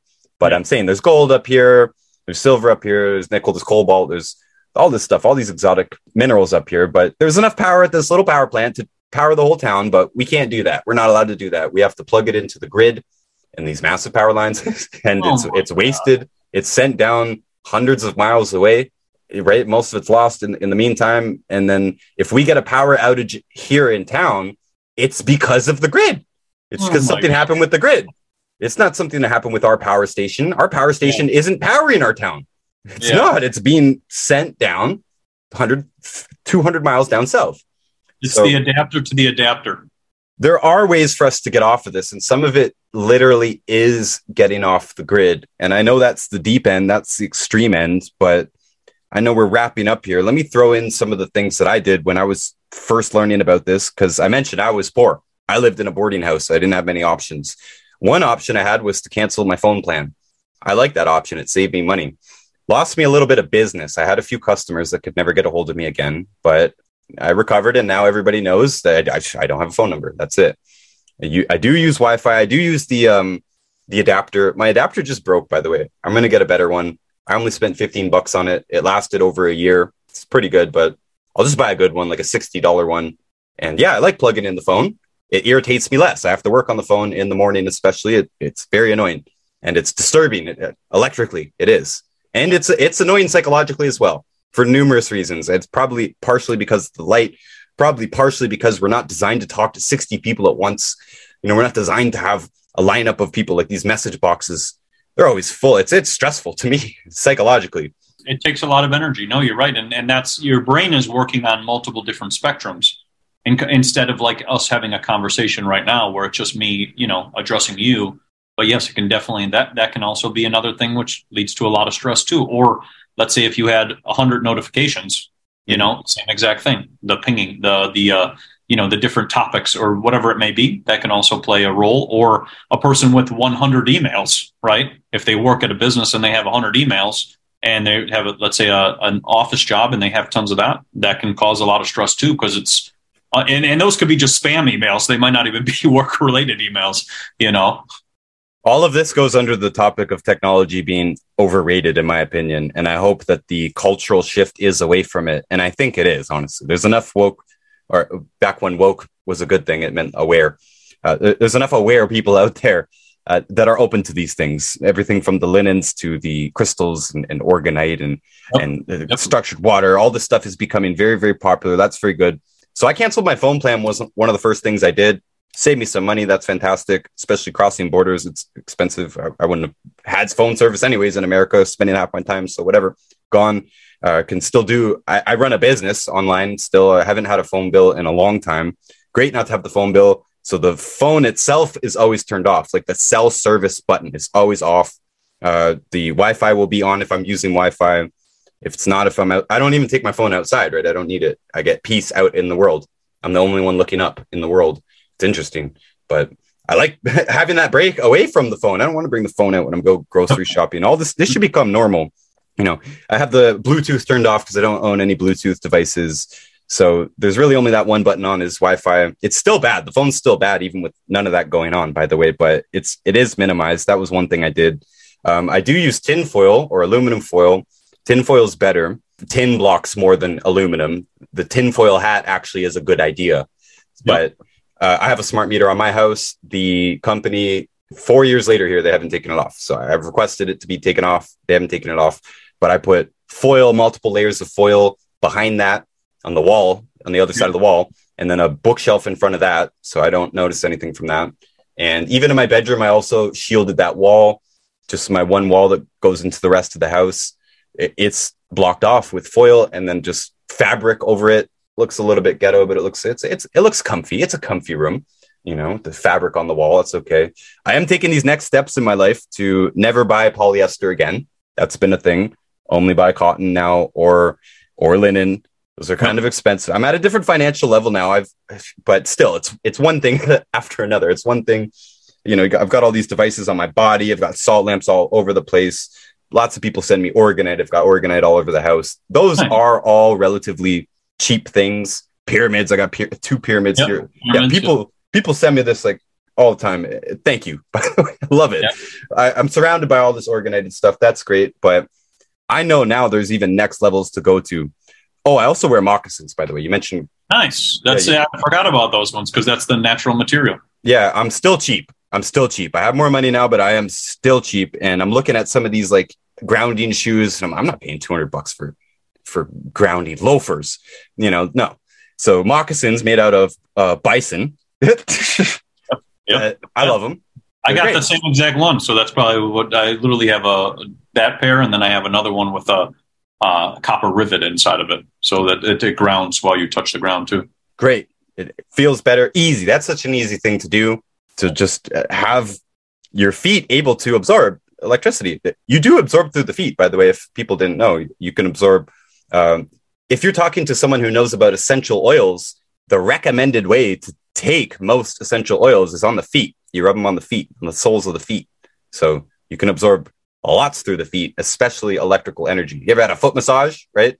Yep. Drive you wild. So so many different nerves and uh, every, so much is going on in the feet. It's incredible. Yeah, you can absorb energy through the feet and not having plastic shoes on. Yeah, it's great. I'm still working towards just throwing out polyester and never buying it again. That's uh, more of the minor things. I think the bigger thing is going to be the, the serious extreme, which was moving out. I'm still kind of convincing my wife to move further out, get out of town. You know, we live in different countries right now, but we're trying to figure out what we're going to do. I want to build a house that is EMF proof and that does let lots of light in so I can grow lots of plants inside and that does have metal in the walls. And out here, here in the country, a tin roof is a status symbol.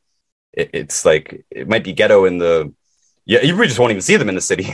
Maybe on now they just use, I think it's, I don't even know what they use, the whatever stuff. The thing is, they also used to use copper too. They used to have copper roofs back in the day too, because that was another real protective one too. But that one slowly faded out because they started replacing it with usually a, a cheaper materials. Yeah, copper is very expensive. A very good friend of mine, his family uh, does very good business with copper roofs. They make copper roofs and copper eaves troughs. It's called Copper Works in uh, in Toronto. It's, oh, that's uh, awesome. Yeah, that's high end. That's you got to be a, a big timer to get a copper roof, but churches and stuff like that. And yeah, yeah, there's a reason you feel great when you walk into a church. Yep. I, I remember one time in my life, I was so depressed. I was living in this town. I didn't have any friends. What am I going to do? I'm going to church. And I couldn't believe it. I felt amazing just walking into the place. It's it has to do with the, the geometry, the, the way everything's shaped. I think some of the sacred shapes as well. That's probably too deep for this conversation, but and then the harmonics of everyone singing together. My goodness, that was amazing energy. Uh, literally gave me the will to go on. Oh man, how crazy! I was living a, across the river from a tower there at that point too, which was haunting me with wow. its blinking light. So these are lots of solutions. I do think the extreme is. I'll, I'll pitch it here, considering the city is going to keep getting worse. It's not going to stop. I'm used to being in a low EMF environment. When I go into a building with 30, 40, 100 or more extra people, I can feel it because of the phones. There's if there's 100 people in the building, there's 100 phones in the building and it's absolutely overwhelming. Maybe you can't feel it until you get away from it, but I can definitely feel it now. So yeah, I can, I can, I can feel it. I, I, it's, I pick up on all that. It's like instantaneous. It's like a it, it feels like sonar. at the end of Invisible Rainbow, he said something which I think would also sound extreme to a lot of people, but I loved it. He said, We should be getting to the point where it's normal for you to ask your guests to turn their Wi Fi off before they come in, or turn their phone off before they come in, or leave it in the mudroom or something before they come into the house proper. Um, just like it's become com- totally normal for you to not bring a lit cigarette inside someone's house, not light up a cigar in someone's Yeah, house. No, you're right. You're right. You know, and Yeah. uh, I think a lot of people listening might be like, "Well, that's extreme." If someone asked me to turn off my phone before they came into the house, I don't know how I'd feel about that. Well, I, again, I think we're recognizing that this is harming our human contact majorly, anyways. So if you're coming into my house to socialize with me, you don't need your phone. My wife knows she might not like it that much, but when I'm out, I'm out. I don't have Yeah, a phone. Not- that's it. I'll talk to you later. Wish me luck. Love you. That's how the world used to work. I think you and I are around the same age. Yeah. You know, our Yeah. parents used to say, "See you later." Yeah, See you later. have fun. that's pretty much what it was. Yeah, Wow. Yeah. So and you figured it out. You know, you figured it out. I'm nearing that point. I'm nearing that point of uh, banishing it completely and yeah, building a house where like I, I can build the office to accommodate the computer modules, the monitor, uh, sorry, the tower, because it emits EMF. I'm sitting beside it right now, by the way. My, I, we have a tiny little mining house here. It's not optimally set up at all, but we're doing our best. But I've got baking sheets between the tower, the computer tower, and myself. It's just the Nice. one thing that I can minimize it. I told you I was poor when I started this. What do I use? Baking sheets behind the the fridge wall, or you know, uh, one place that the fridge was in this little cubby. I just lined the whole side of it with baking sheets. Right, easy. Oh. Doesn't completely eliminate it, but it minimizes it big time. If you can focus on the room that you sleep in and the other room that you spend the most time in, that will be the best. You know, when your fridge compressor is going, you're it's not really going to be able to avoid that if you're going to have a fridge. Me, I would like to compartmentalize the house situation as much as possible so that any devices are kind of all located together. They're all wired into internet, but they're all in some sort of protective housing, like even a fridge. It's easy to have a protective housing. This could be done on the manufacturing level too, by the way. Japan and Europe, Japan and Europe are way ahead of us. There's way more consumer demand for things like magnetic beds, grounding beds, and devices that have shields in them. It, it usually is as simple as that, shielding that. Hey, Well, the fridge gives off uh, this EMF. Well, put a shield there. It doesn't need to give off a signal. with that too as well on that topic there was a document i saw it was uh, recently where they showed that the limits that they allow in america and in canada are 10,000 times higher than what they allow in the eu and in asia so that's another big thing right there too because if you think about like that if they allow 10,000 times more radio frequencies right then they can crank things up a lot more than like even where you were saying, let's say in the EU, where there's maybe tighter regulations, or they say, you know, we're going to lower this or we won't allow that. It's like that's something else people have to be aware of because, you know, they might go to Europe and take a vacation and be like, oh, you know, I feel great over here. And it's also because, well, there's a legislation or rule against allowing that much frequency to come out. That's kind of what, obviously what we need as well, right? Because it's kind of like the wild, wild west of frequencies. And to obviously take it a step further is these telecommunication companies are also not liable for lawsuits, right? They're under that. They have an indemnation. I think it's called an indemnation clause or whatever it is so that they can, you know, not be sued. So that's another big thing that just like you said, that people should be aware of with these things. But yes, in Europe and Asia, they're, I mean, they're with frequencies and everything they, and magnets and, and jade and ivory and all these uh, different stones and things. They're, they're very in tune with those things. Well, this was another one of the reasons I stopped paying the phone bill. It's not just to lower my EMF, that was part of it. And I, I didn't want to pay the bill either, whatever. But uh, I didn't want to pay these companies. I don't want to give them the money. They're doing bad things with the money. They're building this crazy infrastructure that isn't necessary. I don't know if people realize that these cell phone towers, it's not for cell phone service. It's not so you can make calls, mobile calls. It's not so you can send SMS messages. It's so you can have data. It's so you can have internet. That's what these cell phone towers are. That's the primary problem. I know that Firstenberg is hardcore on everything from radio to yeah, cellular, like actual cell signals. Yep. Now, I would say that if we kept those, the world will still be a way better place. But we could also do radio on hardwire for the most part. I, I believe that it's would be a, a, a, detailed engineering conversation, but I also don't believe we need mobile phones. I don't. The life is not necessary with them. I run a business that's busy. We we're busy. We do it w- without wireless. I don't need data when I'm out. I don't need to tweet when I'm driving. I don't need to watch movies when I'm driving. I don't need to be on Instagram when I'm waiting for a train. You know, things in life that, that used to be moments between things, time that we had as a break, time that we had to just look at other people. You know, people watching used to be a term. People used to oh, let's just go out to the park, people watch, sit there and watch people, and just sit there, engage with the world. Have a break between the one thing you do and the next thing you do. You know, it seems like a little bit of a rant, but in many ways, life was better. I don't want to make the case that everything's better in the past and the modern world just sucks. No, I think we should act more like the Amish. A lot of Amish people live up here in the north, and contrary to what a lot of people think, they don't outlaw technology completely. What they do is they get together through their whole community and even they meet with other communities and they talk about what the benefits might be to them, what the benefit, what the pros and cons of every technology is going to be. So, for example, maybe not everyone in the community has a phone, but maybe the community has a phone.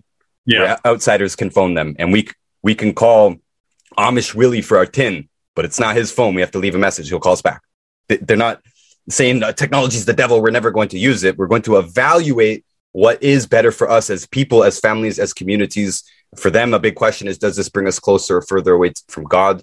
Uh, maybe we don't need to ask that, but I would say, yeah, what does it do for our life, does this technology? And mobile cell phones, I'm saying they're, they're not necessary. They're not enhancing very many lives. If anything, the ones who look like they're winning on it like the bikini models on Instagram and stuff, I am not certain that their life is better. I'm not certain that they are happier with this life than they would have been in some simpler life. Not to make simpler sound boring in any way, but this overstimulation, this drunk on information, this drunk on the ability to look up anything, including porn, big conversation right now, you know, basically destroying a lot of guys, the open access to porn the open access to entertainment, you know, taking people away from doing anything with their own lives, you know, watching other people, uh, spending all their time on Netflix, all the time on all these social medias, nothing left for themselves.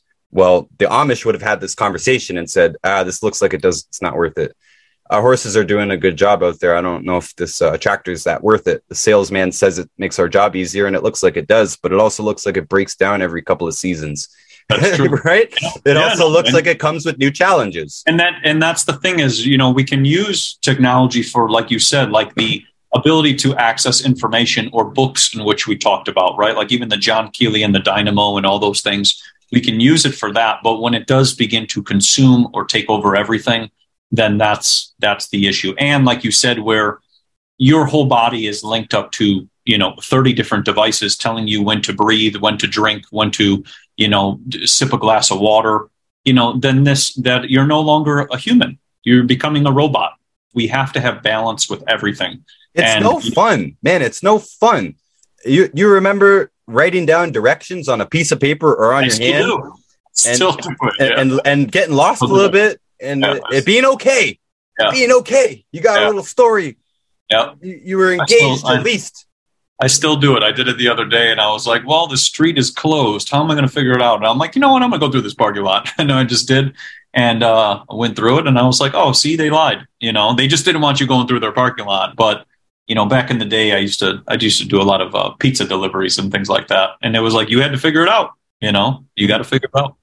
I mean, part of we're problem solving machines, but part of life is solving problems. Having this technology uh, no, it's true. pitched at us like all this technology, oh, this saves us time, this solves this problem for us. Well, what do we got left? We got nothing left to fulfill us, and we're agitated at the cellular level from these devices. This is a double whammy.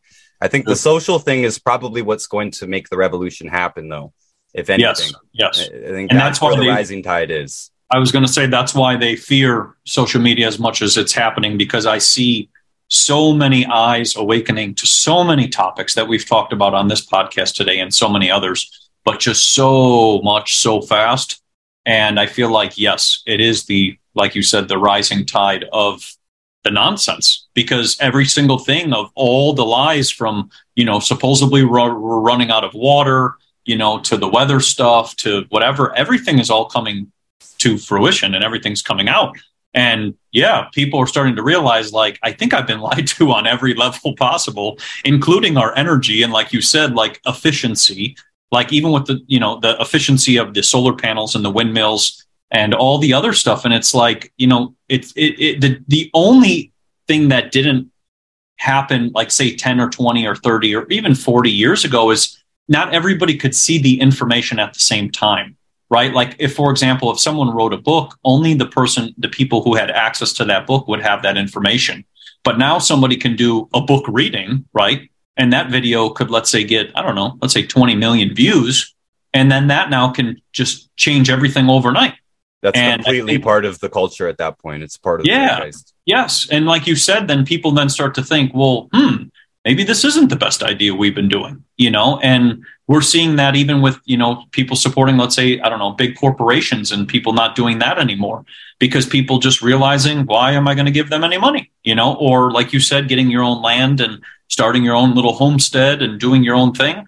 That's that's happening more and more each day, every single day, and I've seen that grow tremendously in the last couple of years too. So yeah, I mean the the social media is the in in my opinion, even us just me and you communicating as I'm in you know Arizona and you're up in Canada and we're we're miles away, but we're communicating. We're talking about like minded ideas, like minded solutions. You know that's powerful because Back in the day, I would have to drive up to you, by you, come find you out in the woods, and we'd have to somehow make friends, you know, and then somehow be on the same wavelength at the same time. And that would be a little challenging, you know. So the, the beautiful part of what's happening now, and that's why I, I, I see technology as this other side as well, is that we can connect and bring out the information and it can go faster to to bring awareness faster than ever you know, because we didn't have that. And it's just, yeah, there's there's there's parts of it that we have to do everything like you said, everything is just balance. If we don't have balance, we just will lose ourselves and then just we lose society at the same time. So I think I think I think that's how I see it as as a whole.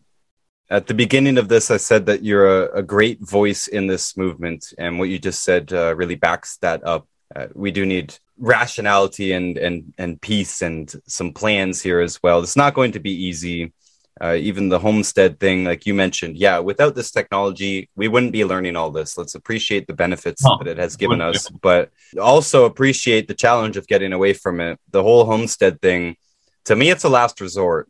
I always leaned towards the anarchist philosophy when I was a young man, and one of the most common arguments against that that anything i would bring up you know people would say well just go live in the forest if you don't like society and i already mentioned we actually ended up living in the forest that was that, that, was where we went but yep. it shouldn't be that way you know i am sort of jealous if we are to believe the hidden history that there is these big monumental cities that they had all this energy stuff figured out. And you just when you lived in these cities you would have access to all that stuff for free you know the good energy the good vibes in the atmosphere so to speak but also the electricity potentially. That's the theory there. But yeah i'm jealous that they're able to do this on a societal level because without more serious political action unfortunately i don't think anything's going to be done about the large things the the hoover dams and the the oh solar, yes, yes. yeah big electrical big electrical things yeah. Yeah the big solar fields. I, I don't think that's changing. I don't think the cell phone towers are changing. I don't know how many people listening here have ever considered getting out of the cities but i would make the case for it. The goal of this isn't to have homesteads to ourselves. I don't want to live completely isolated from society. It would be much better to have a society that didn't kill us with all the poison food and the you know i drive into the city i feel like i'm entering the bubble as soon as i can see that I'm entering it, right? It's a bu- bubble. I can't escape it no longer. So all of that is going to take such massive effort that I do think we should move out to the country. There's enough room in the country. And even, tons. even tons. in my province alone, you could literally fit everybody. As they say yep. everybody could fit in Texas, well, then you could fit here too. And That's true. No, we're not running out of water. There's more lakes up here than there are people. Maybe I'm not correct on that, but there's a lot of water. There's a lot of lakes. There's a lot of rivers. There's aquifers everywhere and all this stuff. And if you wherever you are, if you do get into an unorganized township, you might as well tell the people this. If you go into an unorganized township, you get away from these regulations. The way that they get you is because you already live connected to the grid. So your house already has a wire going to the pole or going to the underground box if you live in one of those neighborhoods. You're already connected. So they already got you. So if you're going to put a windmill or a solar panel or anything, a dynamo you might get arrested for. But if you're going to put some sort of energy device on your house, they force you to put it back into the grid. They force you to participate yep. in the grid system. Uh, so you have to be outside of a town or it's a structure that's not connected to the grid. Maybe you have a big backyard or something like that. Those are the only places that you can use a solar panel for the, that use. Or if it's made a small one that's made to charge phones like at the camping store and stuff like that. But getting off of the grid, like this is one of my goals. I still live in town. We do have property out there in the bush. It's not habitable yet. We need water. We have to tap a well. Uh, we have to decide what we're going to do about electricity. Maybe we want one pole connected, one building connected. I don't. I don't know. We haven't figured it out yet. Heat. You need stoves. You need right. A lot of stuff. It's a lot of work. It's a lot of money. I'm trying to bribe my wife, saying if you if you let us go more into the woods, then I'll, I'll build you a very very nice house. Basically, that's the bribe. So it's not something that is in the grasp of everybody, but I think everybody should consider it. Uh, 2020 proved that most of us don't actually need to go into the office if you still work remotely. A lot of people already have moved; they moved out of cities, but getting even further out, I think, is uh, what I'm going to do to get further away, not just from the EMF that's out there now, but the EMF that will be out there in 10 and 20 years, unless something politically is done. I don't mean to sound doomsday. I think there's a lot of hope in this conversation. There is a lot of things you can do to make your home better. You, you can block big sources. You can distance yourself from major sources, especially the ones that you deliberately put on your body. You can throw away all the Bluetooth stuff. You can throw away a lot of appliances and stop buying them and just admit it's hard to admit, but you can just admit, hey, I made a mistake on this purchase. This purchase actually, I don't need it. It's not, it's not worth it. A lot of people are stuck on these things. Hey, I paid 500 bucks for these AirPods or whatever they cost. And uh, what do I do? Throw them out. Throw them out. Don't give them to somebody unless you hate that person. You can send them, send them to Justin Trudeau if you like, but you know, throw them away. Just get rid of the LED lights. Uh, people say, "Oh, I'll wait till mine burn out and buy new ones." Throw them away. Oh yeah, throw them away. Yeah. Replace them. All this stuff, and it's going to cost a lot of money to fully get away from it. But I guess the final note here: you started this by saying your health was sort of what brought you into this. I've noticed this a lot. Years ago, I started collecting essays and answers from people to put into a book called Good Morning Babylon Stories of Awakening. Just a bunch of stories of some people who are very out there and some people who are just kind of uh, timidly in or around the truth genre. I was surprised to see how many of those stories started with health. I had a health scare. My mom had a health scare. Someone had a health scare and it brought them into the truth, the truth of information. It's I don't think it's a coincidence is what I'm saying. And the whole money thing, it's worth bringing in there because if you're an enlightened woke person, you've probably also been indoctrinated that money is bad and that money is the reason for a lot of the problems in the world. Meanwhile, it's not money, it's government. it's the people that produce the money. I would say it's government that's re- really the, the main reason for most of the world's problems, but it's your health and your wealth. Those are the two things that will get you your freedom, right? You, you can't buy health. Some of the things cost money, but you, you can't buy freedom. You need both of these things. You need your health and your wealth, and then you're free. You're not dependent on the system to keep you alive, right? So a lot of these billionaires and stuff, they're they're living on hospital care. Basically, they're living on borrowed time. They're dependent on their health uh, to the system. So you can get away from that. You can get away from all the medical costs. And this is literally, this is not a pipe dream here. Most disease in the world is a direct result of nutrient deficiencies, processed foods, and the modern environment, which EMF I think is the top thing in there. You've got EMF, you've got the ions, you've got air pollution. You know, that's all the environmental stuff. That's the stress of our lifestyles, our lifestyles uh, in the modern world not really being suited to our proclivities. You know, our proclivities to to grow and to master things and all, all this stuff. We're being scrambled around in the modern way of life. That all is in the environmental category, and we can exhibit some control over that and change our lives. We really can. There's so many people who are doing it now, but the way that they're doing it is by their health and their wealth. It's not free out there. Told you, I tried to live out there in the woods. First of all, we would have died if we stayed in the in the winter. winter was coming, we left. We knew we were not going to make it. And we know now, I know now that it is actually going to cost me more money than I ever considered spending to make my life impervious to all these assaults, right? I live in a place deliberately. There's no chemtrails here. There, we're surrounded by unorganized townships. If I choose, I can build what I need there and I can afford to buy what I need off of society as well. That is the key. You know, being uh, free and unhealthy, I promise, take it from me, it's not worth it. And being rich and unhealthy is also not very worth it. You need both of these things to be able to conquer this, especially if you're taking anybody with you, right? Who wants to go live in the bush with you? Living in the bush is real hard. You know, we didn't yep. have running water, right? running yep. water, no running water tough times out there. My wife's not going to be up for that. It's going to cost money to get set up properly. But fortunately, there's so many different technologies out there. Not far out ones like dynamos, although hopefully some engineers are listening. Let's bring the dynamo back. I don't like think that. they're going to be able to control that unless they start doing raids on houses, making sure you're not using dynamos. Yeah, we can we can implement a lot of these things and we can get away from so much of this stuff. It's not easy. Living in the city is the hardest. You know, as long as I'm able to, I'm going to keep trying to convince people to consider life outside of the system because, in many ways, the modern city, the modern suburb is simply synonymous with the system, right? You can't eat in the city or the suburb unless you go to the store and you buy the food. You can't turn on your tap unless you pay for the water. It's not just the money, you're also paying for stagnant, dead water with chemicals, pharmaceuticals in it, all kinds of stuff in it, biological waste in it whatever. Paying for dirty electricity that's also killing you. I'm just saying there's a lot of other options. It is overwhelming. I know it's overwhelming, but I thank you, Matt, for coming on here and sharing a lot of what you know. I really like the way you explained a lot of things. And I'm pretty much closed out here. I've pretty much said everything I need to say. So, would you please tell us all more about where people can find what you do, what you sell, how people can support you, and What's next for you? Of course. So they can find us on cultivateelevate.com. And we have all of the information in which I've talked about with the solutions and different ideas. We have a lot of different superfoods on our page as well, too.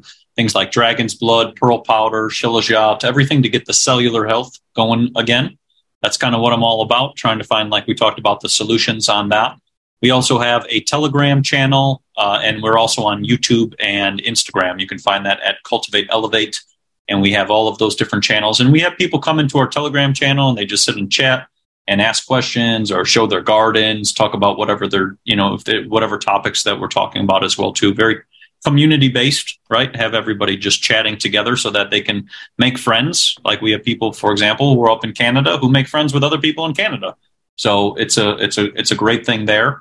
And then as for what I'm working on next, I'm working on a book with electroculture and some more products that are related to healing, and then doing some stuff that's like related to filtration with water and structuring water, and some different antenna ideas for electroculture. So, uh, just yeah, trucking along, trying to come up with more ideas and more things to amplify healing, and just put out, like I said, more solutions so that we can have things that to fix and help counter the nonsense because you know, like I said, when I had my health issues, I didn't know what it was. And so that's why I kind of try to share my story like we're doing today, even in this. And I thank you for letting me even come on here and talk. But just to be able to share, you know, my story because I didn't know what the issue was. And I just said and thought, like, I don't know, maybe I'm getting a little older and, you know, I'm having sleeping issues. But then it just obviously was so getting worse and worse and worse and worse. And it's like, okay, there's clearly something wrong.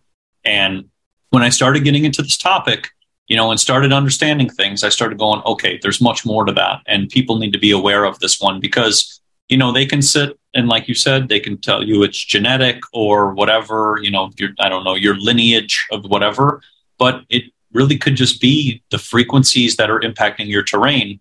And we need to definitely be aware of everything in which we're consciously bringing into our home and into our terrain. Very, very well said. And um, this is the last question. I know we've kind of signed off here. What do you think about these uh these water receptacles that have the conical bottom and then the spout coming out of the bottom, so it, it forces the water to go through a vortex, basically. Oh, yeah, Those are amazing. That's actually Victor Schauberger's work of understanding vortexes. And when water goes through a vortex, it begins to structure because it goes through an anomaly where it pretty much levitates. So it uh, it begins to levitate as it goes through a spiral. So those can actually be really beneficial. And he used to do those with copper, actually, and he could clean up water, clean up ponds, and structure water all at the same time, just using that simple spiraling vortex. So they're actually very, very uh, beneficial. And and the person can just, even if they want, they could actually do it even too with like a hose, right? And put it into a into a spiral you know, there's there's a lot of DIY ways you can do it too. You know, or you can stir your water or drinks, for example, with a wooden spoon or a silver spoon or a copper spoon, and that can also create the spiraling vortex to structure your water as well. And I know I said last comment already, but I, worked in a chemistry lab at one point. We go out and collect seawater samples, and then we'd have to run those samples, see what's in those samples. So you'd split them up in a bunch of vials. You put different reagents in it depending on it's a chemical that reacts and changes the color of the thing depending on what you're looking for. And my point is, when we were looking at things like chlorophyll, and I'm pretty sure it's the same for vitamins. We didn't work with vitamins, but I'm pretty sure it's the same for at least some vitamins. If we failed to centrifuge it, I mean, if we failed to spin it around very fast before we ran the sample, our data would be messed up. The sample would run low. It would say that there's less chlorophyll in it than there actually is in it because the centrifuge basically wakes it up. It's not just a, a sediment thing. Actually, we've we've prepared these samples so that it should be even distribution. We're not worried about it settling down or anything like that. This is a pretty well figured out thing, and it's just very very well known that if you don't spin it around, you're going to mess up your samples. So I've always been spinning around my water for, for years and years. Yeah, either keep a chopstick in it or just spin it around in, in the jar. And uh, I think this is where I'd like to go in the future too. Just you know, reiterating that this is another thing. It's kind of expensive. It's going to be at least a few hundred bucks for a fancy glass receptacle uh, that vortexes your water when it comes out. But the whole family can use it, and it's permanent. These things yep. are collectible. They're collectible. They're not consumable. You don't need to buy these things every month. So I've been collecting these things for years. I wonder if that's why they spin the blood before they look at it under a microscope. I would bet it's the same thing. I've never worked with blood, but I would bet it's the exact same thing. If you don't spin it, it'll measure low, whatever you're looking at. Huh. See, you learn something new every day. That's pretty much what it is. yeah, that's stuck with me for years. It's very interesting. Well, now now it makes sense. I mean, I knew it about water and, and, and certain even like your coffee and your drinks and things, but yeah, that that would make perfect sense. Very cool. So there's still even a lot to, we could discuss. I think I'd like to have you back in the future. I'm about, I'm about a month behind on editing right now, a few uh, a few episodes behind, but I think this was a great talk. I really really appreciate you coming on. I think you explained a lot of things really, really well. And oh, you just have the perfect voice for editing later. Eh? I'm more into the editing than anything. I'm like, man, you can make some clips with this guy's voice. I like it. I like it. That's uh, all about it. All about it. And yes, I, I, used to in the gym days. I used to yell at people and get them pumped up. So yeah. it's kind of the same thing. Now it's just speaking and talking about things. It's a little different. well, I really appreciated it. Thank you, Matt. Thank you, everybody, for listening, especially if you listened all the way through. You are amazing. We'll see everybody next time. Till next time. Take care. All right, guys. I hope you appreciated that talk as much as I did. One of my favorite podcast episodes here, actually. Most of you guys are on Spotify, so remember, of course, to follow this podcast. We post many interesting talks like this. I've got many interesting guests lined up in the future, and I post a lot of audiobooks and other lectures that I like and that have helped me improve my life. Of course, remember, you can always find more from me, my books that I've written, the free versions of my books, all of my social media pages. All of that is on my website, notusbooks.org. Once again, it's spelled not us, notusbooks.org. And continuing my new tradition here, to wind us all down after fairly serious talks, most of them. At the very end here, I'm going to share a song, whichever song is on my mind. And today, that song is It's All in the Game by the late, great Merle Haggard. Hope you enjoy, appreciate you. Until next time. Many a tear has to fall, but it's all in the game. all in the wonderful game that we know as love. You had words with him, and your future's looking dim, but those things your heart can rise above. Once in a while he won't call, but it's all in the game. Soon he'll be there at your side with a sweet bouquet.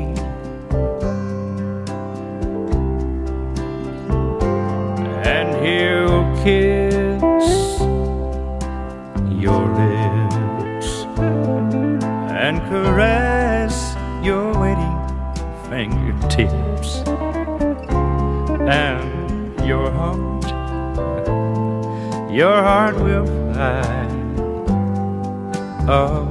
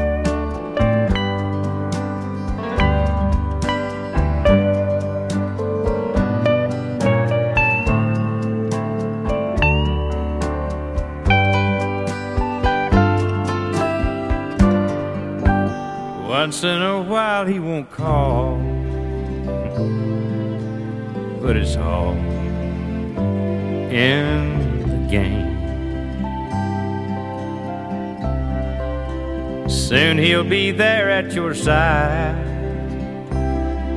with a sweet bouquet. And he'll kiss your lips and caress your waiting fingertips and your heart, your heart will fly away.